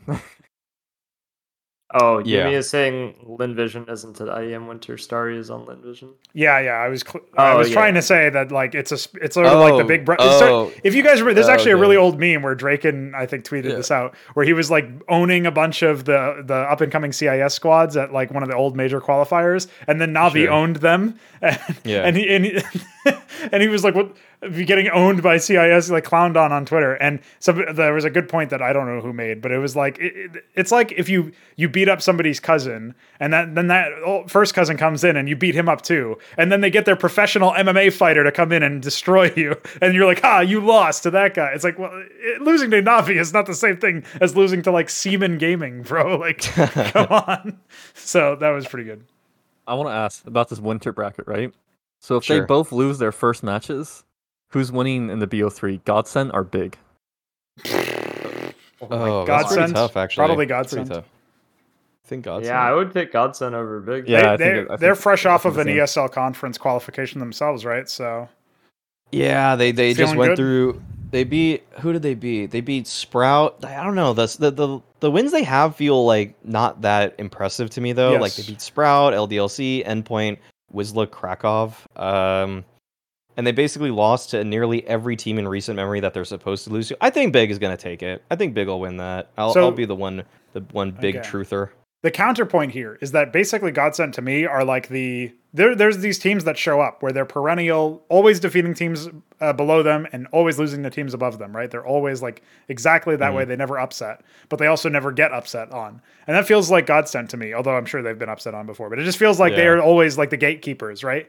If Big Sure. lose to Godsent, that means that officially we can say that Big is a tier three or two and a half team or whatever. You know, like Tier two they've team, yeah. they've officially gone down because now they're worse than Godsent. That's all I'm saying. Uh, I never, I personally never rate Godsent that highly. I was surprised when they uh, did anything at the major at all. Yeah. I guess I, I don't know. I, well, I they just when I watched they them go play, 03. I guess they wait. took a map off of the the dead Astralis lineup at the time. But But we got some breaking news. You want to talk about it? Oh, what is it? What's new? Peacemaker isn't uh, at Cole anymore. Oh, So I guess that means the Brazilian They're lineup just- isn't going there. they're just yeah. Okay, that's Yeah, yeah. it- that's probably yeah. that's probably what it is. Um, yeah, do we- have we heard anything about complexity? that's The only thing I Hmm. we like the only rumors I'd heard was like that Brazilian lineup going there, but now Cold isn't a part of it and Peacemaker just left. okay. Um, That's- Bra- okay, I, yeah. Wait, where do you see this? What? What? What, You see this on Twitter? It's on Twitter. Yeah, it's on something, or- Twitter. Yeah. Oh, okay, okay. Um, I went on HLTV immediately, and the first thread was So I have to write. I have to write the post. Hawaii or was- fuck it major. uh, okay, okay, yeah, we're, we're kind of taking we're kind of taking it. this is taking longer than I thought. So I want to simplify and uh, still make interesting the IEM winter discussion. What is every? Let's just go through this. Like everybody go through what their what they think is like a hot take about where this one is going. Well, how about how about first we'll do this. Who do we think is going to win the event, and then we'll get into this. So that so that'll like spur a little bit of uh, some thought into it. Who do you think is who do you guys think is winning Uh, IEM winter? Fnatic. It's such a t- tough choice. Fnatic. Okay. I'll just say it, whatever. I mean, I think they'll go. I think they'll actually make top six, um, which Yeah. you, you had said top seven at this event, Maui. I'll say I'll take it one step further. But if I'm going to pick a dark horse, they're the ones that are recently on form against some teams that are in the similar So- bracket. They're not uh, going to have so- been studied in the same way, right? I put top seven for like where I think their peak is on HLTV rankings oh, okay. in like six months. so wait, what would you say? What would you say Fnatic place at this event then? So I, I I think actually the bracket looks really favorable for Yeah. Fnatic in so, so much that they can. I mean, the thing is, they should just lose to Gambit. Honestly, they should just lose to Gambit, and then they have to battle through the lower bracket. And I think that's the hardest part about this. But because it's a BO1 and they could upset Gambit there, I think that if they beat Gambit, they're pretty much a guaranteed top six. Actually, uh, they have such a strong chance of making it. And then, uh, so I'll, but I don't think they're gonna go too much farther than that. Like I think six, six, like Fnatic should be really happy if they make it to the playoffs through this bracket. I think not only will they, I think they'll actually make it through the upper bracket. That's my bold prediction. I don't, I can't really say that they'll win, but I did want to say Fnatic just because smooth. Yeah. I just I don't like any of these teams like to win. Yeah. But like one of them has to win. right, because no, there's no I'm Navi almost- here, bro. So we can't say Navi. I'm almost saying like a, a Gambit resurgence seems Oh, like I was gonna pick Gambit too. I was gonna pick Gambit. here's the thing, like I think heroic might even be better. Like, but when it overall, but like when it comes to like an important match, I don't think I favor heroic to win it. I, yeah, the thing about heroic for me is that I think that I would want a heroic Gambit finals for for my sake, not for the viewer's sake. The view, the best like viewer game would be like Liquid Astralis Grand Finals. That'd be amazing. Actually, you know what? That'd be kind of epic. So you know what? I would want that. But for for the quality of Counter Strike played, I think heroic Gambit would be very high, and I think that Gambit. To me, Gambit are in a really good place where they almost match up with every team very well. And I don't. The only team that seems to like beat them is Navi. And I think that coming off of the V4 festival, like they kind of showed that you know what we can hold our nerve on land. Like they had some game I think where they were getting like it was getting pretty close and they were still able to pull through. I forgot, man, I forgot what, but it was because it was happening the same time as uh, the Academy League, so I kind of was watching with one eye. And uh, the so I'm gonna go with Gambit. I'm gonna say Gambit are gonna win this one. No, no. Who does your who's your uh, your winner of this? I'm gonna take Virtus Pro. I love that pick. I love that pick, and I wish I made it myself, but I I couldn't. I can't. well, they have an epic, easy layup in the first round since Snappi's not with ENCE for the, uh, oh, at least the first game. Tested positive Ex- for exactly. the CNOV. Yeah. Yeah, I I also Yeah. think that with limited practice, they honestly looked pretty good That's at the major. They're really Um, good. and considering they've now had basically what like two and a half weeks to, Yeah, to forgot they had actually Flip. get Oh. some practice in. Yeah, they got flipped. I think that they actually could definitely just take a like. I'm still gonna say run out of Gambit, here. but I, c- I could see I could see VP going on a going on a run for sure. I will Yeah. actually predict Heroic to win because it's time. Okay. Navi's not. You're not gonna predict Fnatic? I won't actually predict. I'll predict Fnatic top four. And I I'll like that we split this. We, we Okay, redid okay. because I would have actually pegged heroic Gambit and VP to be my three favorite, like Yeah. three. Yeah. The best reason I go for heroic here over some of the CIS squads is just because they are more. This sounds incre- incredibly crazy to say about heroic. They are the most land proven and time tested roster of the teams Yeah. that are at this event. Sure. Besides, I guess G Also, two. I- Oh, we haven't even mentioned say, G none of us two. picked. It's interesting. None of us picked G two. we didn't, I didn't Not even say they're in the top person. three. Wait, well they're they're not playing with Nexa, so they're playing with Kenny. They're playing with Oh, Kenny that's true. Yeah. That's Yeah. true. And that's Yeah. I mean, why. I still think Point. I That's still think they could do a lot of damage though. Yeah. For sure.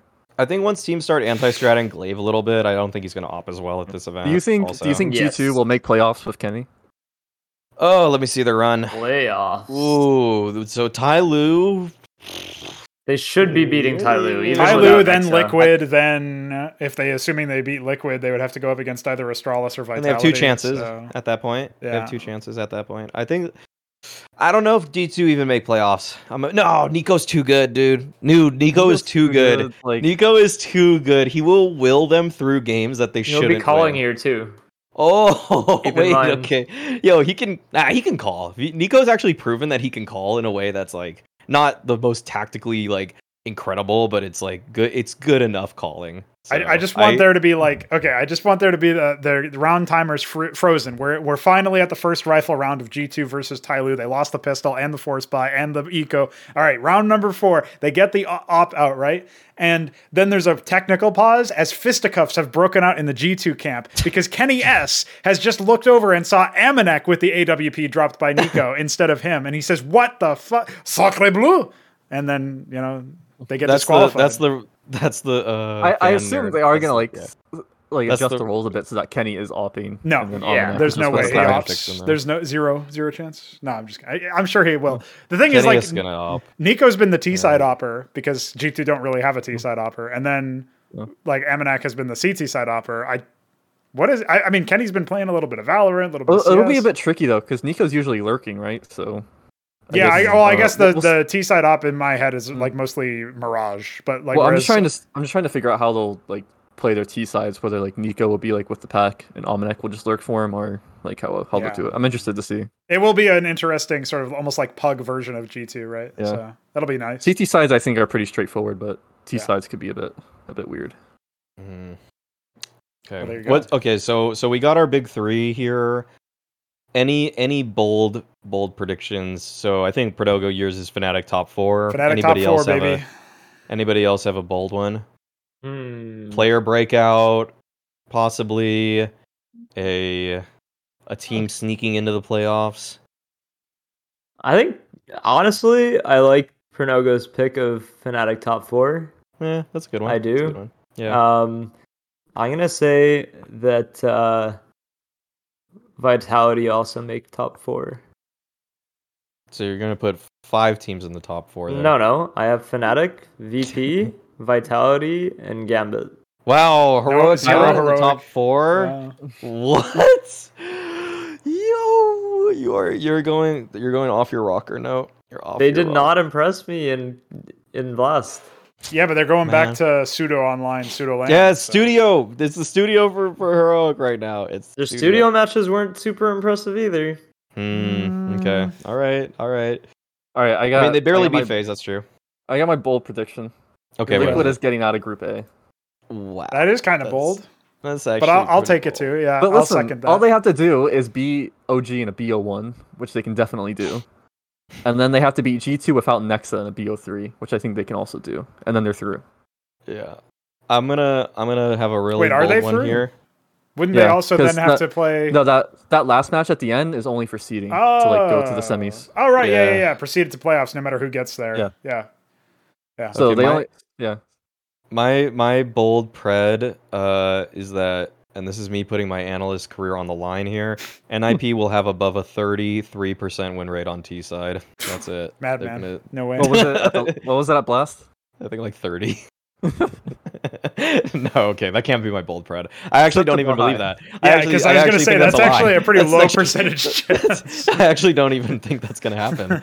um, my mine is that uh, I think Maden will be really good for ENCE. Is Maden right? Yeah, I think Maden's gonna own. I think Maden is gonna like. I think Maden's gonna end this event with a 1.16 rating.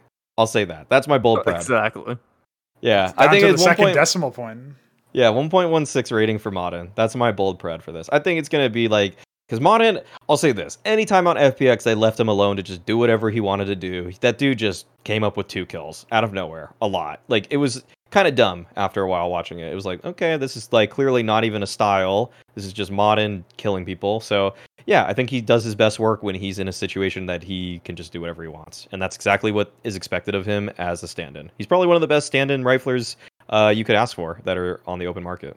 I, I also think that I predicted an impossible bracket. Now that I'm actually like looking at Yeah, the matchups and the bracket realizing math is that kinda Gambit, complex. Fnatic, and Heroic are all, or Gambit, Fnatic, and VP are all in the same group. So there's no actual way for them all to make top four with Vitality. Oh yeah, it's actually impossible. Yeah, it's actually impossible. So oh, that's to- such a to- shame from seeding. Wow. Yep. Yeah.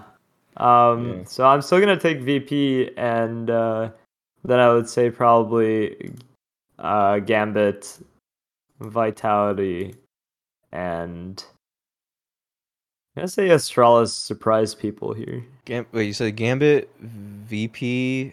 Correct. Which is from Group B, and then Group A. would Okay, be and then Group A is what? Astralis. Vitality, Astralis. Yeah. Yes.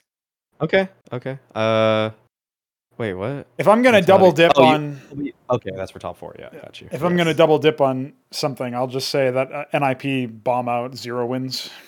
No Yep. way, no way. I 100%. don't. Uh, no, they're gonna face MOUZ. Yeah, What do you mean? es3tag has had like three days to work on a Swedish on the way to Stockholm. so Yeah, that's gonna help. I mean, gonna- honestly, the be best way boost. the best way to learn a language is by being thrust into the culture, and that's why he's going to Sweden to at this event to learn Swedish. It makes perfect sense now. Okay. Um I think that wraps up our IEM winter preview. This is like again, this has been going on for a hella long time. So I'll just throw it to the question of the week. The question of the week. If you guys are first time tuning in or just don't know what this is about, the question of the week is usually just an end of discussion question that I come up with. Uh, that usually is just like kind of more on the philosophical side or just kind of like kind of looser. There's no right answer. So the question of the week is Is CSGO better off with a dominant number one team? yes, Mm, depends. I think Like, so because oh god, I was gonna say like at the moment I feel like it kind of sucks because I don't see any team that has like a real shot at like dethroning them, especially like long term. But I think it, it's good for like stories and stuff if there are other teams out there that like are able to realistically like compete with them. Like at times it felt like Astralis was just literally untouchable, and like the teams from like number two down were literally in like a completely different tier, and it kind of feels that way with like Navi sometimes, especially because like a lot of those teams you'll look at them and it feels like all of them have like some like weird roster situation going Yeah. on. It's like it's not like their real like lineup or something like. In that way, when it's like when it gets to be like that point, I think it's very mm-hmm. uninteresting. When it's like maybe at like some points like 2015 Fnatic, where you had like TSM who was able to like take maps off of them, you had like Envy who was still like in the fray. I think that's like pretty exciting, and I think it's good to have like a clear number one that people are trying to like knock off at that point. But it's like it can be like too much. Uh, I think it's like like like most things, you got to hit like a certain sweet spot. for for me it's there's there's two sides to it or two two points to it that make it exciting to have a dominant top team is one that it, it gives everybody not necessarily a villain but like a, a figure that everybody's trying to take down and that's an always an exciting storyline in any tournament like yes navi are coming in right now and dominating everything but like the fact is that someday someone will topple the titan and that's always going to be an exciting narrative to have that was the same for Astralis. Secondly, I think when you have a team that that that is that dominant uh, above all others at tournaments, you're gonna force them to make changes if they're unable to beat you, and it forces everybody else to get better, whether it be like by actually improving in their strategies and whatnot, or picking up players that are gonna improve their roster. And that sort of keeps that cycle of like new storylines, more exciting like tournaments going without like having a dominant team. Stuff gets a little stale over time. Like yeah cool this team wins this tournament this week and this team wins another tournament this week. Like sure that's it's cool that there's enough depth for that to happen but it doesn't necessarily like it's not as exciting as it would be as if like you have one team that's actually playing very well and other teams are trying their everything they possibly can to catch up Hmm. Yeah, to jump Okay. off of that point note, I would say we we sort of saw a test case for a parity era taken to its incredibly logical extreme, where we had this insane amount of tournaments, the oversaturation of the online era, plus every single team, like every single event having a different winner, having all of these one-offs. For a week, Big is top one. For a week, Heroic is top one, and so on and so forth. G2 forth. were top one without even winning an event Yeah. at one point. Well, and that- EG were you go. also top one as well. I forgot EG they won was NA top stuff. one. Yeah, Yeah. that's that's next level. So Stan, yeah, Stan realized he hit the top and he didn't need to try after that. yeah, yeah. That was his crowning achievement. went straight up. He's like, you know what, Daps, for a chance, you a change, you can replace me. We'll see how that goes. Yeah, because I've hit number one, Daps, and you'll never take that away from me. so I just I think that like we've already had the most extreme test case of no clear number one favorite team, and Yeah. it was not very enjoyable as a spectator or as an enthusiast, as somebody who's like following all the games. It doesn't really give you a clear narrative to hang on to, which is something that I think, you know, obviously you brought up note is like, here's a, a sort of storyline that you can build up over the course of the event. And w- every time you have a match with the clear number one favorite, like Navi in this case, people tune in, not just because they're fans of the team, but also because they might be haters of the team or they're just really interested in being there when the actual, like the history happens, when the nuke streak is broken by Vitality or when anybody comes in at any point to challenge them and actually defeat them in a 2 1 series. Maybe it could be heroic. That's like a team a lot of people have touted as they don't always capitulate to Navi the same way a lot of other teams do. That could be a big storyline. So, especially as this sort of thing develops, you'll even start to rank teams based on how good they are against this one squad. And then you have all of the roster moves that come Yeah. up because these this team is so dominant that every other team needs to change in order to, to contest with them. That's why I think it's better off with a number one team, but I'll have a caveat there that says the reason why one of the main reasons why it's really good is because it drives so much roster mania so that we actually do eventually get another dominant number one team. And Yes, there's always that scrap you know in a, a healthy ecosystem for cs i think it looks like dominant number one team maybe even establishing an era if they're true greats and that happens for minimum six months and then another team starts to upset them. All of the roster moves start to click into place and you'll start to you know get that number one team fall off. And then there's like this weird pit fight between all of the teams that were challenging up until that point for the next three months and then it, the cycle sort of starts looping back in on itself where you will get a natural successor out of that power vacuum. And then the roster mania saga starts all over again. So that's probably where, where csgo looks like if it returns to land for a really long lengthy amount of time Can't really, yeah. I I th- I'd say I can't really add too much to that. Honestly, Th- that was like pretty. That was already pretty well said. I think a lot of the points have been brought up.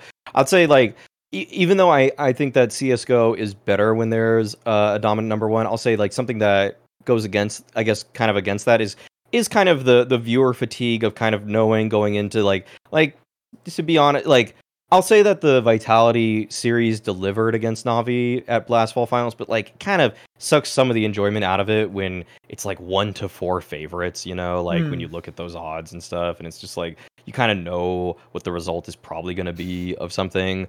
Um, so there's for a team to be dominant, I think though.